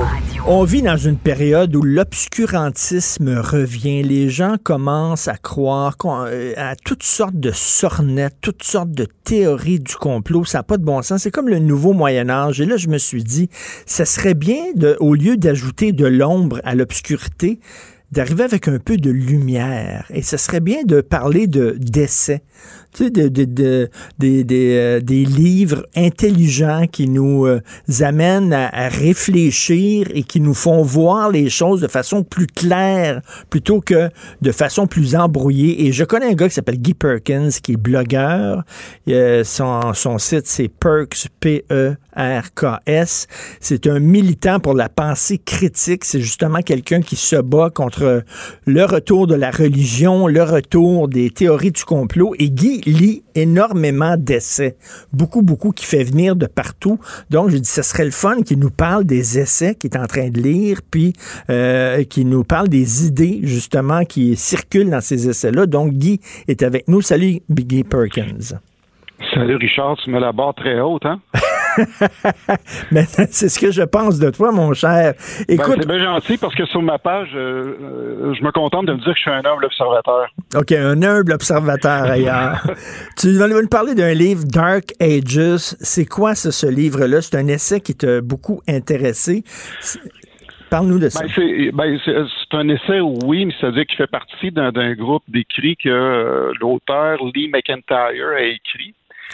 Et le titre, ben, le titre complet, c'est quoi? C'est Dark Ages? C'est Dark Ages, The Case for a Science of Human Behavior. OK. Euh, évidemment, c'est, euh, dans le fond, c'est un plaidoyer pour une, vraie science euh, des comportements humains. Humains. puis là, je vais, je, vais, dire ce que je vais en venir avec ça parce que, bon, lui, en partant, je m'excuse, c'est pas quelqu'un qui est allé à l'université de la vie. C'est un chercheur, un chercheur au centre de philosophie et d'histoire des sciences à l'université de Boston. T'es bien niaiseux, toi, de croire des scientifiques, Guy. Voyons donc, il faut croire les gens qui sont à l'université de la vie. Euh, je suis plate de même. Je fais confiance aux gens qui connaissent connaissent des affaires. C'est plate, puis j'ai aucune prétention. Puis oui, je considère que je suis quelqu'un qui lit beaucoup. Mais pour reprendre euh, ce qui a déjà été dit bien avant moi, parce que souvent, il y a des gens qui ont l'impression, qui ont pensé, qui disaient moi, je suis le premier à avoir pensé à ça. Mais on dirait que plus je lis, moins je réalise que j'en sais. Mais ça, c'est un signe d'intelligence, alors qu'il y a des gens, moins ils lisent, plus ils sont convaincus qu'ils connaissent la vérité. Oui, mais euh, euh, aussi, il faut éviter de tomber dans, le piège. Puis écoute, je, je, plaide coupable. Des fois, on va, avoir tendance à pointer du doigt des, gens pour certains manquements. Mais je pense aussi que dans tout le, débat qu'il y a actuellement, faut, je pense que les gens pourraient apprendre à communiquer parce que tout le monde a ses, théories, tout le monde a ses, hypothèses, mais tout le monde est chacun dans son coin, puis euh, on est convaincu d'avoir euh, de tenir une vérité. Mm. Puis, c'est un petit peu ce que Lee McIntyre essaie de, faire ressortir, parce que là, lui, il, se rend compte que, parce que en passant, le, euh, l'essai qui est écrit date de 2006, puis c'est quand même inquiétant parce que c'est même si c'est pas récent, le gars voyait venir un petit peu ce qui s'en venait. Qu'est-ce qu'il dit justement là-dedans? Ben, lui, évidemment, à ce moment-là, c'est qu'il commençait à voir pointer, puis là, on va, changer peut-être du côté du spectre. Ce qu'il reproche essentiellement, c'est euh, l'échec quasi total des sciences sociales. Mmh. Euh, parce que, euh, justement, contrairement aux sciences de la nature, les sciences sociales se sont vraiment éloignées de toute la méthode scientifique puis toute la rigueur qui, qui l'accompagne. puis pourquoi qu'il fait un parallèle avec l'ère des ténèbres? Que les sciences de la nature ont connu pendant justement le, Moyen Âge, où c'était des idéologues religieux qui, avaient le contrôle sur tout. Mm-hmm. Euh, donc, si quelqu'un voulait comme sortir des, euh, des, plates-bandes pour aller euh, ailleurs que ce que le dogme religieux imposait, comme par exemple que l'homme est, au centre de l'univers, tout, tout tourne autour de lui. C'est quand des gars comme Galilée et Copernic qui arrivent avec des modèles qui sont différents, ben on s'entend qu'ils se mettent dans le trouble. Ben oui, ben oui, tout à fait. Alors lui, ce qu'il dit, c'est que c'est la même chose arrive avec les sciences sociales, comme la sociologie. C'est-à-dire que c'est rendu maintenant un repère d'idéologues qui euh, ont finalement hijacké ces sciences-là pour leur propre bénéfice et pour faire circuler toutes sortes de théories loufoques, comme par exemple la théorie du genre. Euh, totalement, c'est en plein ce qu'il dit. Euh, là, à ce moment-là, on, recule quand même en 2006. ça, précède un petit peu ça, mais il voyait déjà que cette tendance lourde-là s'était installée dans ce domaine-là, hmm. puis que les gens font en sorte que les gens n'ont plus confiance aux sciences sociales. Puis, euh, ils vont pas si loin que d'aller dans tous les facteurs euh, causals de, justement de, certains phénomènes. On va se contenter de faire des observations, de dire ben voici on va sortir des statistiques sur combien de personnes font telle et telle affaire, mais on ne va pas derrière le facteur causal. Ben, c'est tout à fait vrai. Là. Les sciences sociales, les sciences de la nature, comme tu dis, c'est-à-dire la chimie, la physique, l'astrophysique, etc., c'est ce qu'on appelle des sciences dures. Il y, a, y a des vérités vraies, mais les sciences sociales, ça a toujours été considéré comme des sciences molles, c'est-à-dire qu'ils n'ont pas besoin de prouver ce qui avance. C'est une gang d'idéologues, puis on le sait, là, Christy, les cours de philo, les cours de sociaux l'université pour cégep, c'est noyauté par des idéologues qui veulent faire passer leur idéologie. Tout à fait. Puis lui, c'est ce qu'il dit, c'est qu'il croit possible de, mettre de l'avant euh, une, réelle branche de sciences des comportements qui est basée sur des faits empiriques, puis qui va aller justement vers la recherche de causalité des comportements. Mm. Euh, étant donné que c'est des idéologues, justement, euh, qui, ont, qui ont pris justement toute la place, eux, c'est ce qui, vont déterminer si tu peux aller dans, tel sentier ou non, parce que parce que pourtant, c'est tout ce qu'ils font, mm. c'est contraire à la science. Qu'à la science, justement, ce qu'on veut en science, c'est qu'écoute, euh, challenge-moi, challenge-moi sur ce que ce que j'avance, puis quand tu me challenges, ben, amène-moi des données qui sont qui sont valides ben, pour venir contredire ce que je te dis. Mais dans les sciences sociales, ça s'est perdu. Ben, Guy, Guy d'ailleurs, regarde, on rit des gens qui euh, croient que la Terre est plate. On dit ces, ces gens-là sont complètement niaiseux parce que, voyons donc, la science, tu sais, la science le démontre que la Terre n'est pas plate. Donc, on rit d'eux autres. Mais des gens qui disent l'homme et la femme n'existent plus, ben, je m'excuse, c'est aussi loufoque que de dire que la Terre est plate. C'est que tu crois pas à la biologie, tu crois pas à la science quand tu dis ça.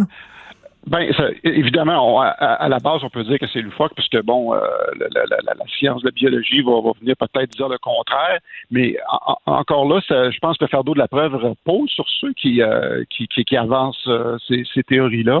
Hmm. Il faut qu'ils acceptent aussi d'être challengés, puis je pense qu'on a deux exemples patents de choses que, justement, les, les, les idéologues en, en, sciences sociales euh, veulent, veulent pas explorer, c'est-à-dire parce que on, va aller sur certains comportements, mais on ne veut pas aller dans l'effet causal, puis comment ça s'étudier, parce que tu sais, encore là, dans ces idéologues, les idéologues, euh, souvent, évidemment, ça fait figure de religion. Puis quand on parle de religion, c'est qu'on fait en sorte que on a l'impression que l'être humain, c'est quelqu'un de spécial qui est au-dessus de tout, puis qui on n'a pas besoin d'aller plus loin on demeure quand même une bébête. Pour moi, justement, un être humain, c'est tout, simplement un singe qui souffre d'anxiété avec des téléphones intelligents.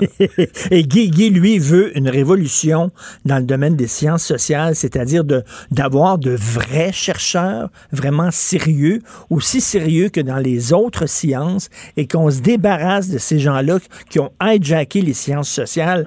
Mais on dirait, on dirait que c'est trop tard, là. C'est trop tard. Partout dans tous les départements de sciences sociales, que ce soit en France, aux États-Unis, ici au Québec, au Canada, c'est vraiment noyauté par cette gang-là d'idéologues.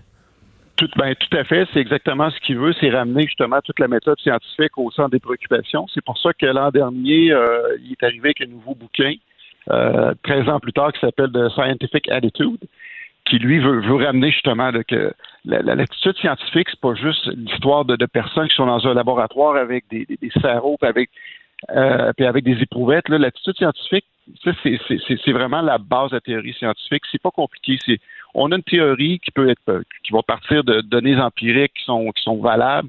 On va prendre la théorie, on va faire des prédictions, on va faire des tests pour voir si ça, ça tient debout, on va faire des observations, mmh. peut-être modifier la théorie en bout de ligne. Euh, mais sauf que aussi, il faut que ben euh, tous les tabous tombent dans le domaine des, sciences sociales parce qu'il y a des, il y a des champs qui veulent pas explorer surtout dans le, domaine causal, parce qu'on demeure des bébites. Écoute, écoute Guy, là-dessus, là, tu dis là, la, méthode scientifique, il y a des contradictions, il y a des. C'est ça que les gens comprennent pas, parce que les, dès qu'il y a des scientifiques, par exemple, on le voit avec la COVID, la COVID, il y a des scientifiques qui sont pas d'accord. Et là, les gens disent ça montre que la science, c'est de la merde. Mais ces gens-là ne comprennent pas le processus scientifique justement, c'est la beauté de la, méthode scientifique, justement, c'est d'être capable de se mettre en, question.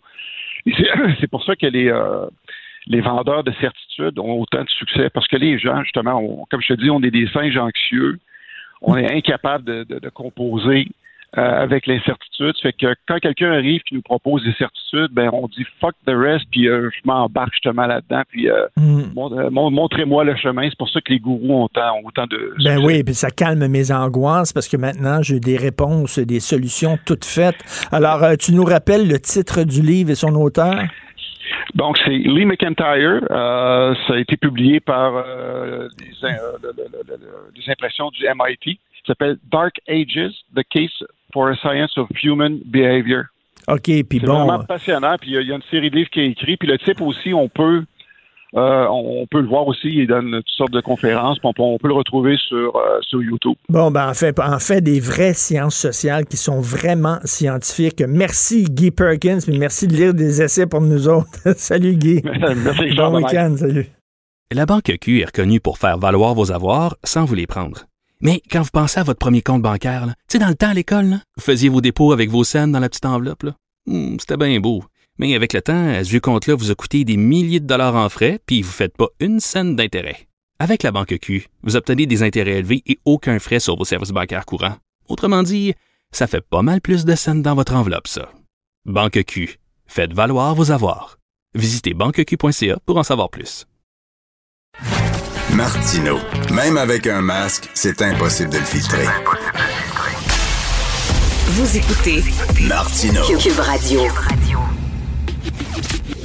Le, le commentaire de Luc La Liberté, une vision américaine, pas comme les autres. Mon cher Luc, je te lis et plus je te lis, plus je me dis, advenant un résultat serré aux prochaines élections américaines, on dirait que ni un, ni un côté ni l'autre est prêt à concéder, à reconnaître la défaite. On dirait qu'ils vont se battre jusqu'au bout.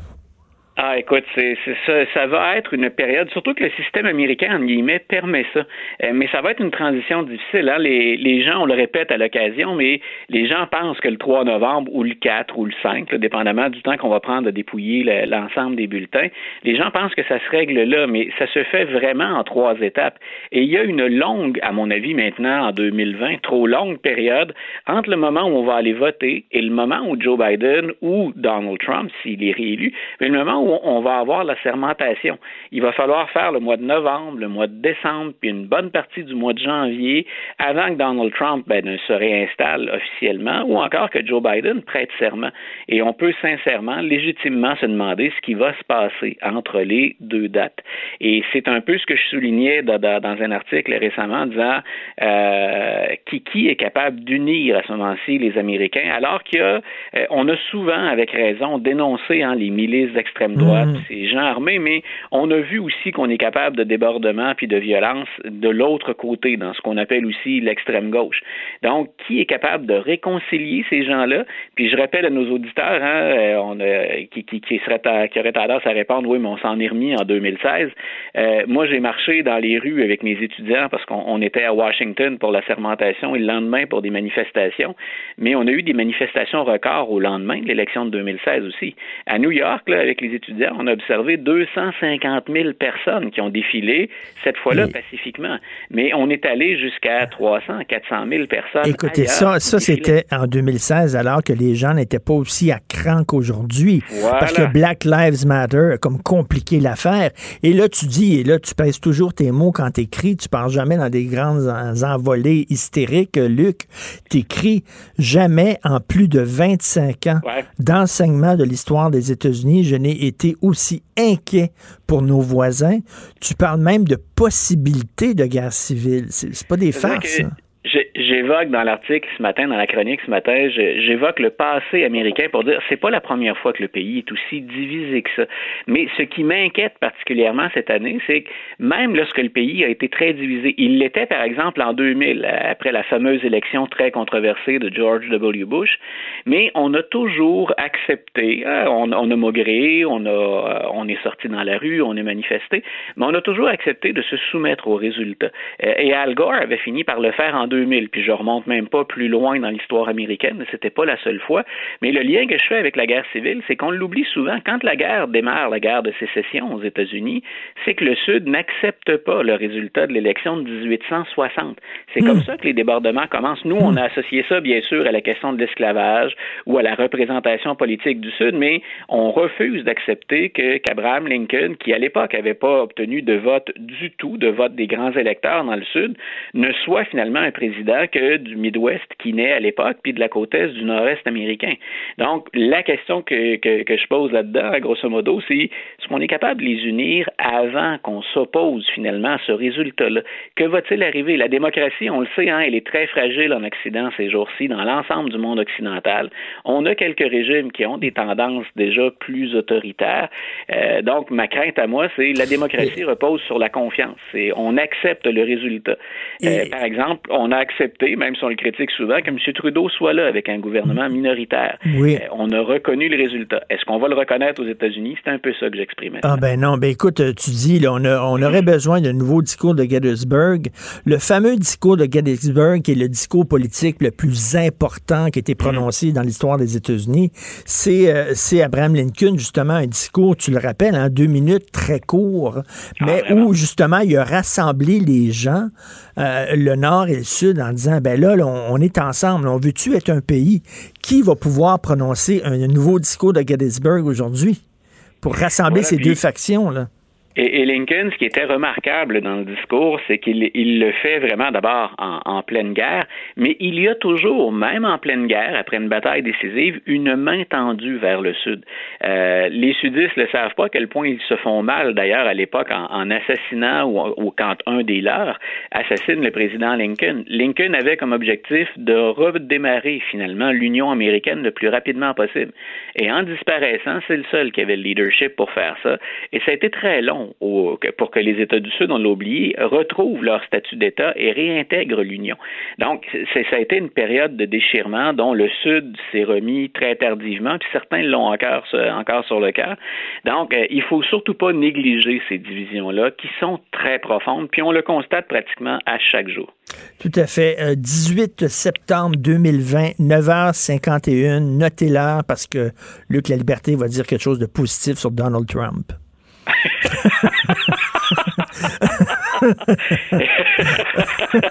j'aime bien, j'aime bien l'introduction, le sujet amené, Richard. Euh, en fait, je, partage partiellement les réserves que Donald Trump a exprimées hier. Il le fait à la Donald Trump, puis il fait quelque chose de très, très politique, mais bon, en campagne électorale, on s'y attend un peu. C'est-à-dire que le président s'est exprimé hier. Ça m'a un peu fait sourire d'abord parce qu'il la maîtrise pas très bien, son histoire, mais il s'est, exprimé au sujet de l'histoire, l'enseignement de l'histoire des États-Unis. Et finalement, ce qu'il voudrait, c'est créer une commission parce qu'en fait, Donald Trump, tout comme le gouvernement fédéral, n'a rien à dire dans les programmes d'enseignement de des, différents États. C'est un des pouvoirs, finalement, qui ne relève pas du fédéral, mais qui est confié au gouverneur, pour aux législatures d'État. Donc, euh, Donald Trump, lui, trouve que, euh, entre autres, il réagit à un projet dont je voulais te parler, mais il trouve que, tranquillement, on est en train de dévier le discours de l'histoire américaine, puis il apprécie pas ce qu'il voit, puis il considère que c'est une influence beaucoup trop grande de la gauche ou de ce que lui présente comme l'extrême gauche. Donc, il dit, finalement, on va enseigner une histoire patriotique le bout patriotique, j'ai de la difficulté avec. Mhm. Donc, c'est, c'est, pas une version, le, euh, la, la, version whitewashée, comme on dit. Hein. C'est le cas de le dire. Dans ce cas-ci, c'est un bien mauvais jeu de mots, mais c'est une question de, de, blanchir l'histoire. Donc, M. Trump dit, moi, je vais faire une commission, puis on, on va enseigner l'histoire euh, nationale, finalement, sur le sens du monde, en se rappelant nos héros. Euh, de l'autre côté, à quoi il réagissait, c'est de ça dont je voulais te parler, c'est là où je le rejoins, le président américain, et comme historien plus que comme analyste politique, euh, il y a un projet qui est né dans les pages New York Times qui s'appelle le projet 1619. Et au, au départ, moi, 1619, c'est l'arrivée des, des, premiers esclaves aux États-Unis. Et l'idée du projet, et j'étais enthousiaste au départ, et je trouvais l'intérêt très noble, c'est, grosso modo, voyons l'histoire des États-Unis depuis 1619, mais sous l'œil des esclaves et des descendants d'esclaves. Et je me disais, ben, ça, tout comme on a eu différents courants en histoire, on enseignait à un moment donné l'histoire plus des femmes, plus des ouvriers. Mhm. Je me disais, ben, c'est tout à fait louable et ça va sensibiliser les gens à des revendications actuelles. Là où j'éprouve beaucoup de difficultés, pardon, et là où beaucoup d'historiens, de, de, des gros noms en histoire américaine sont intervenus, c'est pour dire, vous ne faites pas qu'enseigner l'histoire du point de vue des Noirs, vous ajoutez à ça des notions euh, qui sont fausses et vous créez finalement un nouveau discours. Et je te donne un exemple, c'est celui qui m'a frappé le plus. En 1776, les Américains aujourd'hui, qui soient de gauche, de droite, ils se rappellent 1776 puis l'indépendance des États-Unis.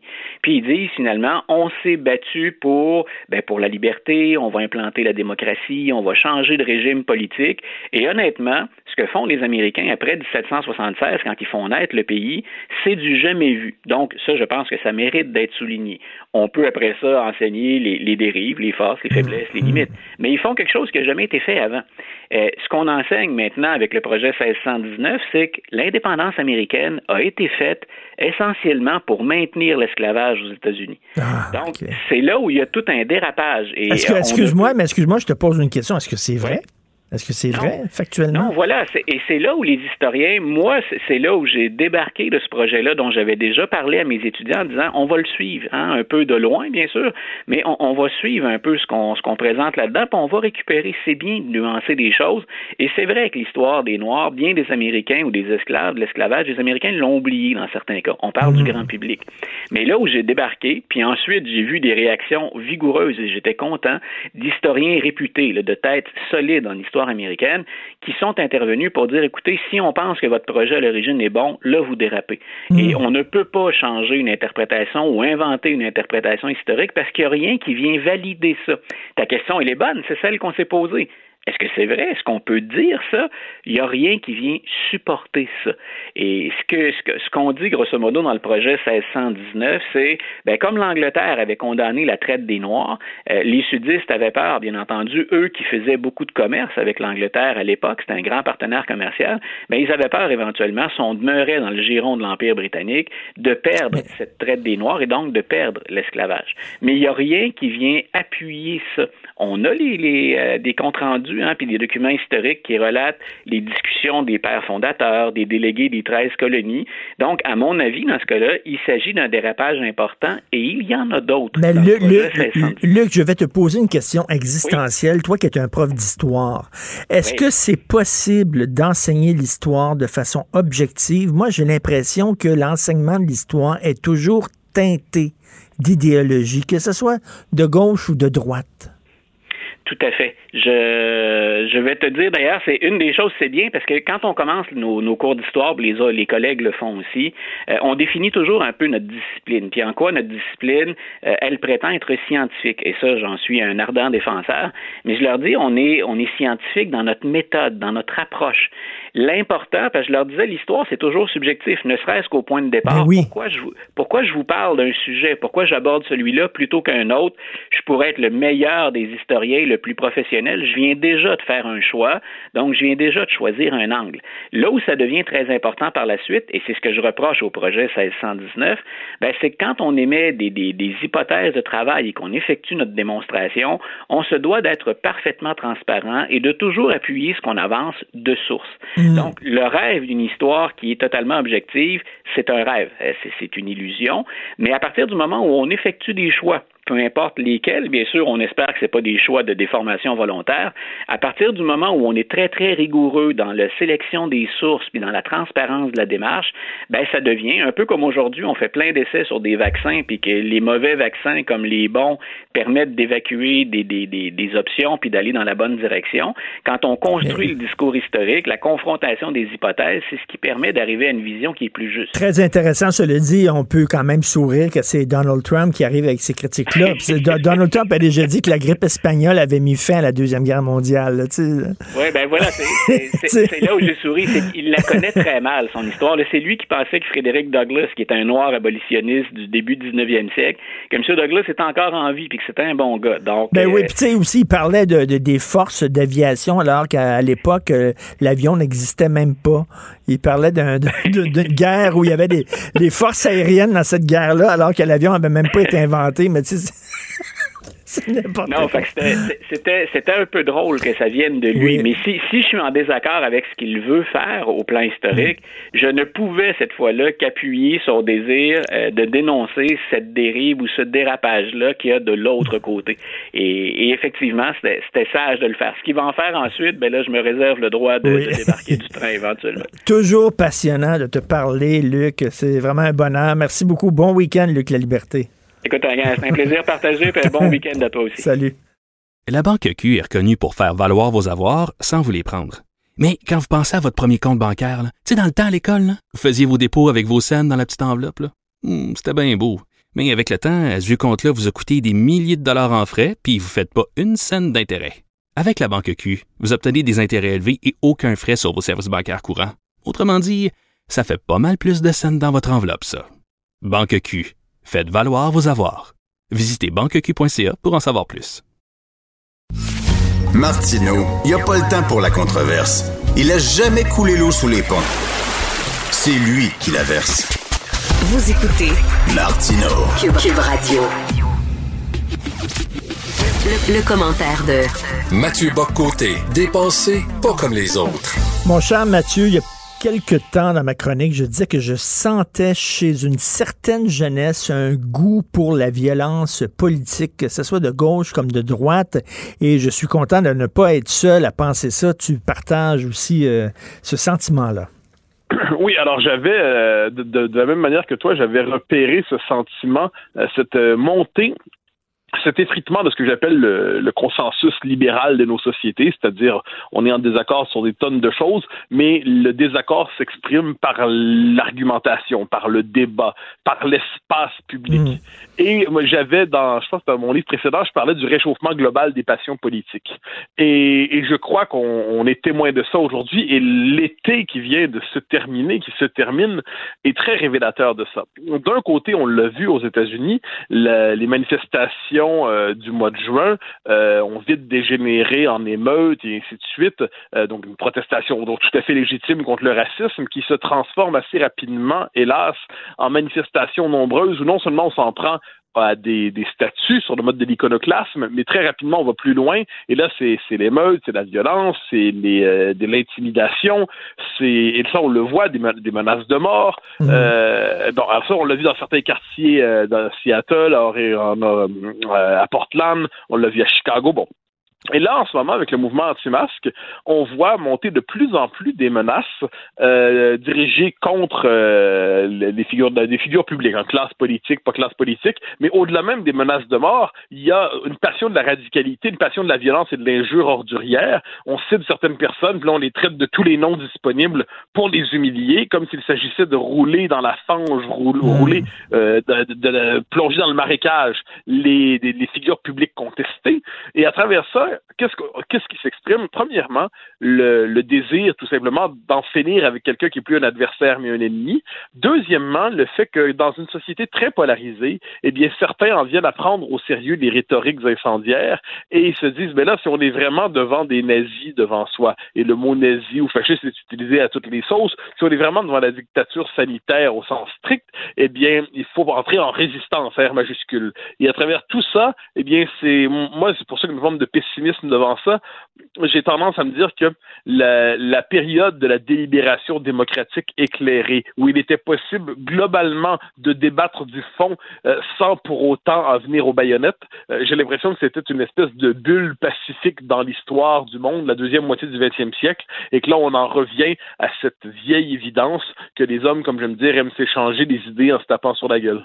Euh, moi, je, je, je, résumerais ça êtes-vous René Lévesque ou Jean Croze? Hein? En 1981, Jean Croze se pointe au congrès du Parti québécois, se fait applaudir. René Lévesque consterné, découragé. René Lévesque qui, euh, qui partageait la même cause que Jean Croze, mais pas, les mêmes moyens. René Lévesque était un démocrate qui disait on peut faire avancer notre cause par le processus démocratique. Jean Croze qui, lorsqu'il était plus jeune, disait non, au contraire, faut euh, absolument prendre la voie armée. Donc, est-ce que vous êtes René Lévesque ou Jean Croze? Ben alors, euh, je, je déplacerais, je, vois ce que tu veux dire, mais je le déplacerais sur un autre registre. C'est-à-dire en 81, Jacques Rose euh, était dans un congrès de parti politique. Il n'était plus, euh, il était plus au FLQ. C'est donc, mm. on pourrait dire qu'il avait, il avait rompu. Je sais pas s'il avait rompu, mais à tout le moins, il avait pris ses distances avec son passé, son passé felkiste ou son passé euh, à prétention révolutionnaire. Mais moi, je, je, je, je, rajouterais une coche en fait dans l'interprétation. C'est que je crois qu'on se trouve devant quelquefois des gens non seulement qui se croient autorisés à prendre euh, les, les, armes ou alors qui se croient autorisés à verser dans la violence hein, parce que leur cause est tellement juste dans leur esprit qu'elle ne saurait tolérer la contradiction. Mais je pense qu'il y a une autre dimension qu'on doit nommer, c'est ce que j'appelle l'érotisme de la violence. Mmh. C'est-à-dire, il y a une la, discussion est par définition désagréable et à certains égards, l'autre s'entête à pas penser comme moi. Je, lui explique, je lui réexplique qu'est-ce qu'il fait à pas comprendre. Ça devient frustrant. Et la démocratie, de ce point de vue, elle est toujours, à certains égards, frustrante parce qu'elle nous oblige à cohabiter avec des gens qui ont ce culot de ne pas penser comme nous. Bon, et je dirais que tout le génie de la démocratie consiste à nous amener à avoir une grandeur dans cette insatisfaction, c'est-à-dire une société où ce désaccord est le signe d'une véritable richesse de pensée. Là, on entre dans ce basculement où il y en a qui ils, s'excitent à l'idée de la violence. Hein. La violence politique, Roger Caillois avait des pages lumineuses là-dedans euh, dans son, son petit texte sur l'esprit des sectes, dans son livre Destin et Société. Il dit il y a des gens qui ne, se, ne trouvent pas satisfaction dans la, la, conversation, le débat, même musclé, parce que le débat, tout ça, en dernière instance, c'est censé se terminer avec des mots. Et là, il y a une, une forme de jouissance physique, une jouissance psychologique, une jouissance existentielle particulière à l'idée de la croisade, à l'idée de la violence, à l'idée du on on va décider de prendre tous les moyens nécessaires parce que la situation est extrême. Puis ça permet, faut pas l'oublier, quand on décide de passer à la violence, ça permet le matin, on se lève, puis on, je sais pas, on a un travail honorable, honnête, mais pas nécessairement passionnant. Je sais pas, il y, a mille jobs comme ça. Eh bien, quand on décide de se transformer en croisé de la cause du moment, eh bien, on est transformé en héros de l'humanité. Hein. Le matin, on a un job qui nous ennuie. Le soir, on est soit sur les barricades, soit on brûle un quartier, soit on menace un chroniqueur, soit on menace un homme politique, soit on décide même de, participer à des manifestations où on dit on met en prison le premier ministre. Eh bien, ça, je pense que de ce point de vue, la violence, le, radicalisme politique donne une forme d'excitation, de compensation existentielle. Enfin, la vie est grande et noble parce qu'on l'accroche à des moyens extrêmes. Mais j'aime bien ça, l'expression que tu as utilisée, l'érotisme de la violence, et je trouve ça très important parce qu'on peut, on peut voir ce phénomène-là, la résurgence de la violence politique sous l'angle politique, sociologique, etc. Mais il y a aussi l'angle psychanalytique. Rappelle-toi, les photos de Che Guevara étaient des photos qui montraient sa virilité, à quel point c'était un homme viril. Il y a beaucoup de gens qui sont allés rejoindre Daesh, l'État islamique, parce que même des femmes, parce qu'elles trouvaient ces hommes-là virils, parce qu'ils étaient prêts à mourir pour leur cause. Ils avaient de grosses barbes, ils étaient prêts à, à se battre avec des armes à feu. Il y a un côté, effectivement, où, dans un monde peut-être très, très abstrait, très virtuel, soudainement, une façon d'assumer ta virilité, c'est de devenir violent. Ben, on peut le déplacer d'ailleurs sur ce qui se passe dans nos frontières. Nul besoin d'aller jusqu'à Daesh. J'avais lu un article, je n'ai pas la source en ce moment, je m'en excuse, mais si je la retrouve, je, l'enverrai au site, euh, sur les antifas et, euh, et la violence. On est dans une société qui est une société, euh, bon, on dit dévirilisée, entre guillemets, une société qui tend, à neutraliser les passions, dans une société qui tend à nous donner une forme d'égalitarisme aplati, eh bien, l'antifa réconcilie un paradoxe d'un côté, c'est la cause égalitaire par excellence, c'est le paradis sur terre qu'on établira en faisant la révolution, mais de l'autre, ça crée une forme d'aristocratie militante des gens prêts à aller jusqu'au bout. Euh, ça permet soudainement de trouver dans une cause qui vient légitimer anoblir des passions violentes qui sinon ne pourraient pas s'exprimer. Mais puisqu'on a désormais la cause antifa, euh, eh bien là, on trouve une manière de l'exprimer. De la même manière, je dirais que ceux qui, ces temps-ci, euh, croient entrer en résistance contre la, la dictature sanitaire et qui sont prêts à aller insulter, cracher, ça donne le sentiment d'un coup de sortir de sa propre torpeur. Puis là, oh là là, soudainement, on a enfin le côté, euh, l'existence redevient excitante. Et moi, devant tout ça, je, alors je serais euh, euh comme qui dirait, mais je vais, euh, je vais plaider pour le charme de la chaise berçante et du débat démocratique rationnel. je pense qu'il est normal qu'il y ait plusieurs idéaux dans une Moi, je ne suis pas de ceux qui disent on a tous les mêmes idéaux, mais on n'a pas les mêmes objectifs. Non, non, non. On n'a pas tous les mêmes idéaux, manifestement. On ne hiérarchise pas tous de la même manière les valeurs. On n'est pas tous emportés par les mêmes imaginaires. Mais le génie de la démocratie consiste à dire que en dernière instance, la délibération est possible. En dernière instance, il est possible de choisir. Et en dernière instance, dans quatre ans, dans cinq ans, dans sept ans, si vous n'êtes pas content, on votera et ce sera votre tour. Et ça, je pense que c'est cette psychologie démocratique qu'il nous faut reconstruire, rendre la démocratie désirable parce qu'elle elle permet une délibération éclairée qui touche l'homme dans ce qu'il a de plus haut plutôt que dans ce qu'il a de plus bas. Il faut accepter l'imperfection. Churchill disait c'est pas le meilleur système. La démocratie, c'est le moins pire qu'on a trouvé. Dans les années 30, on était tanné de l'imperfection de la démocratie. On voulait un système parfait. Donc, il y a des gens qui sont allés à l'extrême gauche chez les communistes, il y a des gens qui sont allés à l'extrême droite chez euh, les nazis ou chez les fascistes parce qu'on on, cherchait un système parfait qui, qui répondait à toutes nos attentes. Alors non, la démocratie, elle est belle parce qu'elle est imparfaite. Mais je suis absolument d'accord avec ça. Et ça, c'est la, la, comparaison des années 30, on en abuse souvent, mais là-dessus, elle est fondamentale. C'est-à-dire là, pour vrai, euh, on, on, se souvient de cette époque où la démocratie était jugée universellement décevante. Il fallait être un peu plouc pour aimer la démocratie dans les années 30, apparemment. Qu'est-ce qu'il y avait de si charmant à se défendre des sociétés que l'on disait décadentes, hein, alors que les régimes de force d'un côté et de mm. l'autre étaient sensiblement plus inspirants? Eh bien non, euh, moi, je, je, crois que là-dessus, euh, c'est une mémoire qu'on doit conserver. Le fait que nos démocraties, dans toutes leurs imperfections, sont infiniment préférables aux régimes euh, qui, prétendent nous sauver, des régimes à prétention salvatrice, des régimes qui prétendent nous délivrer du mal une fois pour toutes, des régimes qui prétendent transfigurer l'existence, mais qui asservissent l'homme, qui le domine. Et de ce point de vue, nos, nos, démocraties imparfaites sont infiniment plus désirables que les faux paradis promis par les totalitaires. Tout à fait. Vive l'imperfection. Merci beaucoup. Bon week-end, Mathieu. Allez. La Banque Q est reconnue pour faire valoir vos avoirs sans vous les prendre. Mais quand vous pensez à votre premier compte bancaire, tu sais, dans le temps à l'école, vous faisiez vos dépôts avec vos scènes dans la petite enveloppe. Hmm, C'était bien beau.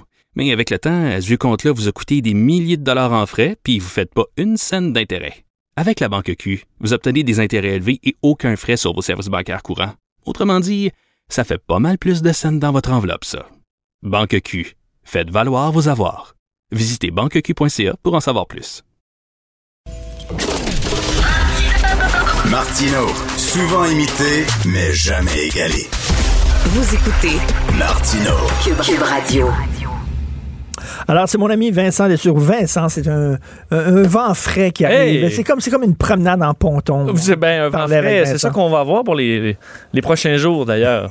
On s'habitue à mettre la laine. Écoute, euh, t'a- t'arrives toujours avec des études bizarres, toi. Oui. Euh, là, c'est une étude bizarre sur la COVID. Ben, en fait, c'est que je veux répondre hier dans, avec Mario Dumont. Tu m'es arrivé avec une, euh, une, une étude sur la COVID, un peu En- étrange. En fait, qui est paru dans Forbes, le magazine Forbes. D'ailleurs, c'est un auditeur qui m'a envoyé ça, merci. Donc, on- on dit que les gens qui parlent anglais sont plus susceptibles de propager la maladie que les gens qui parlent une autre langue parce qu'il y a beaucoup de P puis de T. C'est la langue dit- du rock, là. On dit que c'est un spitty language. C'est une langue qui te fait beaucoup postillonner l'anglais. Contrairement à, tu disais, l'italien qui est beaucoup plus en rondeur. Oui. Alors, on postillonne moins. Euh, c'est intéressant, mais là, je, je te, je te renvoie la balle avec une autre étude un peu étrange, euh, Richard, en Chine, sur le fait que les gens qui portent des lunettes se retrouvent moins euh, hospitalisés que les gens qui portent pas de lunettes. Parce que t'as pas de salive dans les yeux. Ben exact, c'est un peu. Et en fait, l'étude est aux 276 euh, patients d'une- d'un hospi- d'un hôpital, d'un hôpital en Chine. Je traduis en, en temps réel. Euh, donc entre fin janvier et mars, sur les 276 patients. Alors que normalement, on dit en Chine, il y a près de 30, 30 des gens qui ont des lunettes. Il y a, Euh, ouais, il y a beaucoup de Chinois avec des barniques. ben, pas, il y en a quand même beaucoup ici, ici aussi, Richard. Mais sur les 276 patients, il y en avait juste 16 qui étaient myopes. Ah oui. Ce qui est inhabituel, disons, euh, vraiment une donnée, ce n'est pas une différence de quelques pourcents, c'est une différence majeure. En fait, on dit que les patients portant des lunettes, il y en avait près, moins de 6 contre 31 pour la population en général. Puis souvent, c'est des plus vieux qui se ramassent à l'hôpital. Donc, en général, ils portent des lunettes. Ben, c'est pour ça que les serveurs dans les restaurants ont aussi des lunettes, euh, pas seulement le masque, mais ils ont des lunettes en plastique. ou la visière. Alors, est-ce que c'est parce que justement, tu as moins de postillons dans les yeux? Est-ce que c'est parce qu'on se touche moins les yeux? Euh, c'est une étude évidemment Alors, euh, on n'est pas encore Quand, sûr quand- des. quand ça va être fini, tout ça, là? Oui. Mettons, j'imagine qu'il y a un jour ils vont dire, Oh, à partir d'aujourd'hui, c'est fini. Oui. OK? Et là, moi, je dis, on se met tout tout nu, tout le monde, là, puis on se frotte. Ben, c'est vraiment dans, dans, dans, dans, ouais, ouais, dans- Ouais. dans- dans les bulles, là, comme tu sais, dans les raves, là, dans les bulles, là, puis tu on, met des, on fait un rave mondial. On peut, ça peut être des gens qu'on connaît ou? Non, n'importe qui, n'importe qui. On a- mondiale, oui, parce a d'autres maladies qui circulent quand même. euh, On s'en fout. On va dire enfin, on va pouvoir Mais ce, ce qui se toucher. Mais moi, je me questionne, au moment où on va être, euh, mettons, vacciné, puis que, tu sais, ça va être la fin, là, qu'est-ce que vont dire les conspirationnistes sur euh, le fait que Legault, il Ben là, est il- devenir un dictateur complètement omnipotent, là, mais euh, le Ils moment où ils il vont va dire, ils vont ben, trouver une autre cause, là, parce que là, ils sont partis, là, ils se sont, Ouais. ils, qu'on va dire, ben, le masque n'est plus euh, obligatoire parce qu'on a pris le ils, contrôle. ils rentrent, ils rentrent- ils vont plus rentrer chez eux, là, ils sont they're out there. OK, ils vont trouver... Ils vont trouver autre ouais, chose. bon. Alors là, tu veux nous parler d'une milliardaire? Oui, revenir, Sophie, hier dans son émission, revenir sur cette histoire très intéressante de la CBC. Euh, et il y a un peu de nouveau sur Liz Oulane, qui est une milliardaire américaine euh, d'une grande compagnie qui est dans l'emballage, dans l'expédition. Et elle a obtenu, pour rentrer au Canada pendant deux jours avec quelques hauts dirigeants, une exemption de la quarantaine. Et euh, bon, CBC a sorti ça, ça fait grand bruit. Il faut dire que la, la dame... est venue dans son jet privé. dans son jet privé. Vérifier sur son entrepôt, blablabla, pendant deux jours. Exact, faire quelques réunions. D'ailleurs, même les, les- les- il y a eu une intervention policière parce que euh, il y avait des inquiétudes quant au, au fait que beaucoup de dirigeants se retrouvaient ensemble dans la même salle euh, sans porter le masque. Elle est une grande donatrice de Donald Trump. En fait, elle a donné, elle et son mari, 100 millions de dollars à des causes, euh, bon, chez les républicains, appuyant certains politiciens comme Ted Cruz et tout ça. Et là, on se questionnait pourquoi elle a eu Ben une oui. exemption, cette madame-là, alors que les Canadiens ben, doivent, si ou les Américains doivent attendre qu- 14 jours de, de quarantaine. Et euh, c'est qu'il y a seulement cinq ministres au fédéral qui peuvent donner cette exemption-là.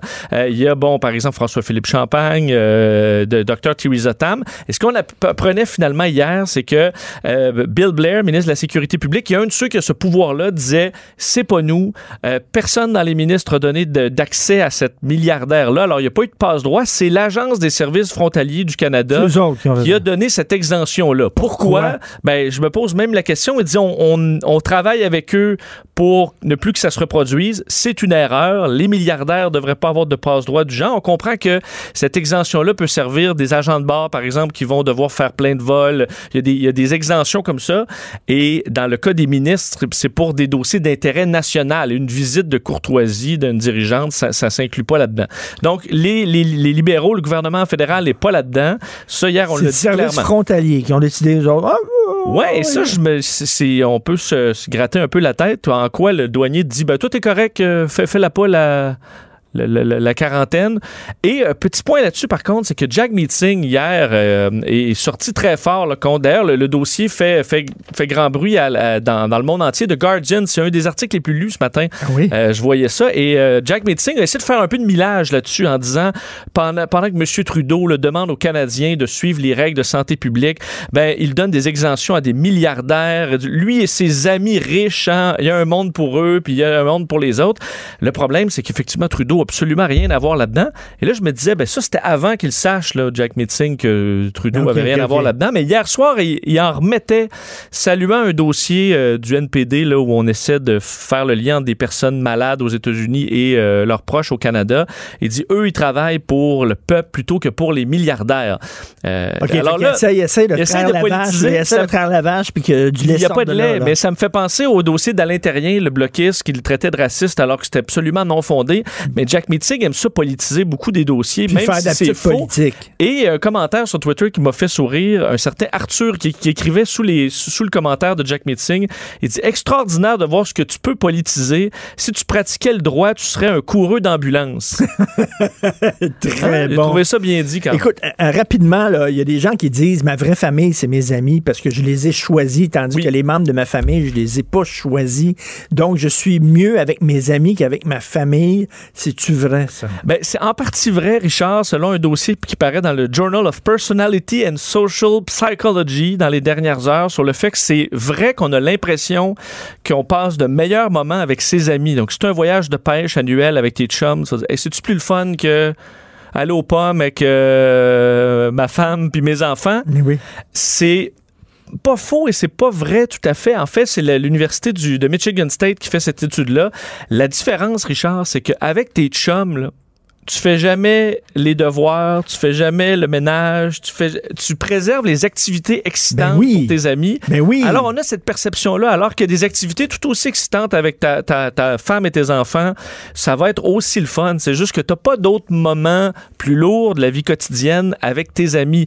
Alors que si t'avais avec tes chums à faire les impôts, à faire les, tu fais le devoir là, ta à ton vie, chum ta vie, ta, ta vie avec tes amis, c'est comme ta page Facebook. Tout le monde est souriant, tu fais tout le temps des pique-niques, t'es sur un ponton comme un cadeau, tu te gardes, tu vois des chums, tu Mais vas dans la vie dans de un tous les jours, faut que tu fasses le lavage, faut que tu fasses le repassage, faut Mais que si ton chum Robert, là, t'avais à faire le ménage puis faire ses devoirs avec lui le soir quand t'es fatigué, probablement que Robert, il, prendrait le le bord. Il prendrait le préférait bord être avec ta femme et tes enfants. C'est vrai. Mais en vieillissant, de toute façon, on va être rien que tout seul. Donc, T'as mal à la tête puis sacré-moi patience. merci, Merci. Vincent. Merci beaucoup. Alors, lui, il n'a pas d'amis. Benoît ça. Dutrisac. Aucun ami. N'est pas besoin.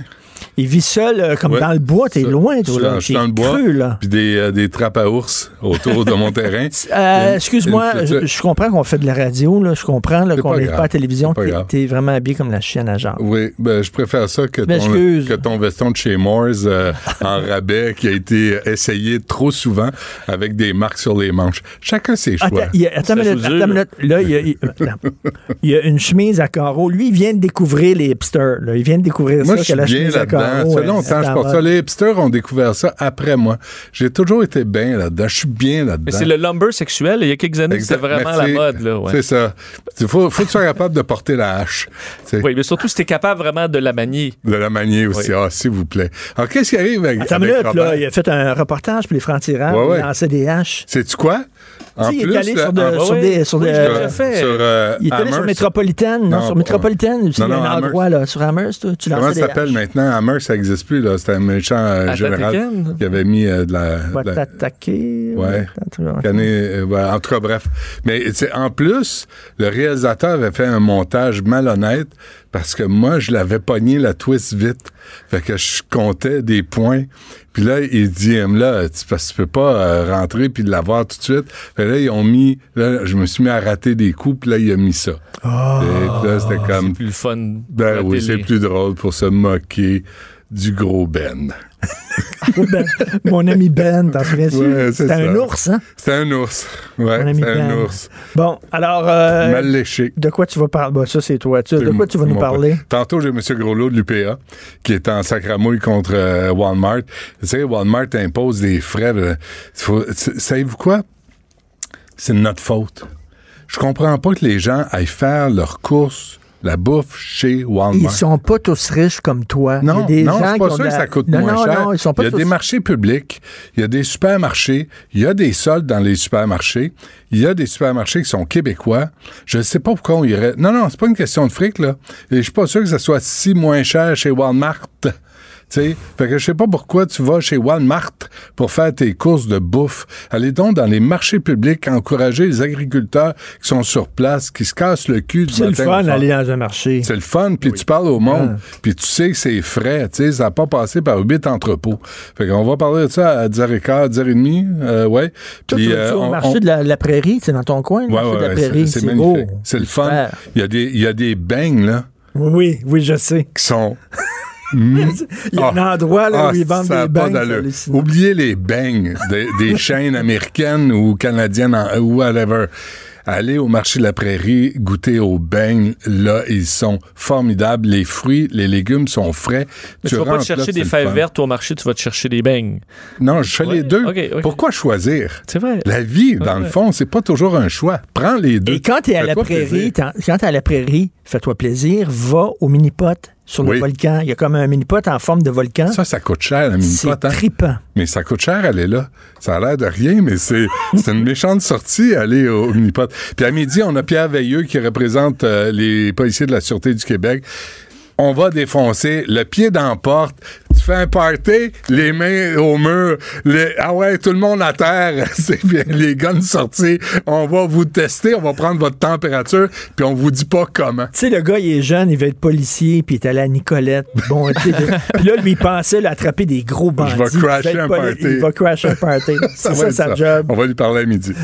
Très Puis il y a drôle. la conférence de presse de la ministre Guilbeault, la sécurité publique, à 11 h qu'on va diffuser pour justement avoir les détails de ces descentes contre les irréductibles. Mais il y a des, il y a des cabochons, là. Tu sais, il y en a des. Puis la santé publique le dit, la Fédération des médecins spécialistes bien, le mais dit. C'est dans les maisons que ça se passe, Ils là. disent, on a-tu autre chose à faire que de cracher des parties de non, mais ils vont peut-être leur. leur Dos au mur! Euh, non, ouais, tout le monde à terre! tu sais, prends un verre de vin, on va jaser. Lâche ton verre de punch! à terre! Pas sûr que- Je suis pas sûr que dans les parties, ça soit du punch, Richard. Ça, c'est une autre époque. Arrêtez de jouer à bouteille! non, ça, ça, ça, c'est La bouteille, ça doit marcher encore, moins en temps de COVID. Mais- Ouais, à, à 9-10 ans. Là, Euh, je vais, je vais Ah, saluer mon, mon équipe parce que je fais pas la, la radio tout seul. On est en groupe, Ah, une énorme ben non. équipe. Non. Alors, Hugo Veilleux à la recherche, merci beaucoup pour ton travail. Achille Moinet à la console, merci beaucoup. lundi, apporte-leur des beignes Les bangs. pour montrer ta satisfaction de leur travail. Des mots, là, talk is cheap, hein? C'est facile, merci, merci, merci. Non, non, ah ouais, le cheap. Sors du fric de tes poches, apporte une douzaine de beignes. Moi, je fais ça régulièrement, tu demanderas à Marie-Pierre. OK. C'est parfait. Merci, Vincent. On t'écoute, Benoît, tout Ah, de suite ben, après. gentil. Bon week-end, tout le monde, et on se reparle lundi, Allez aux 8 heures. pommes. Bye. Allez aux pommes, Allez oui. aux pommes, sortez de chez vous. Cube Radio.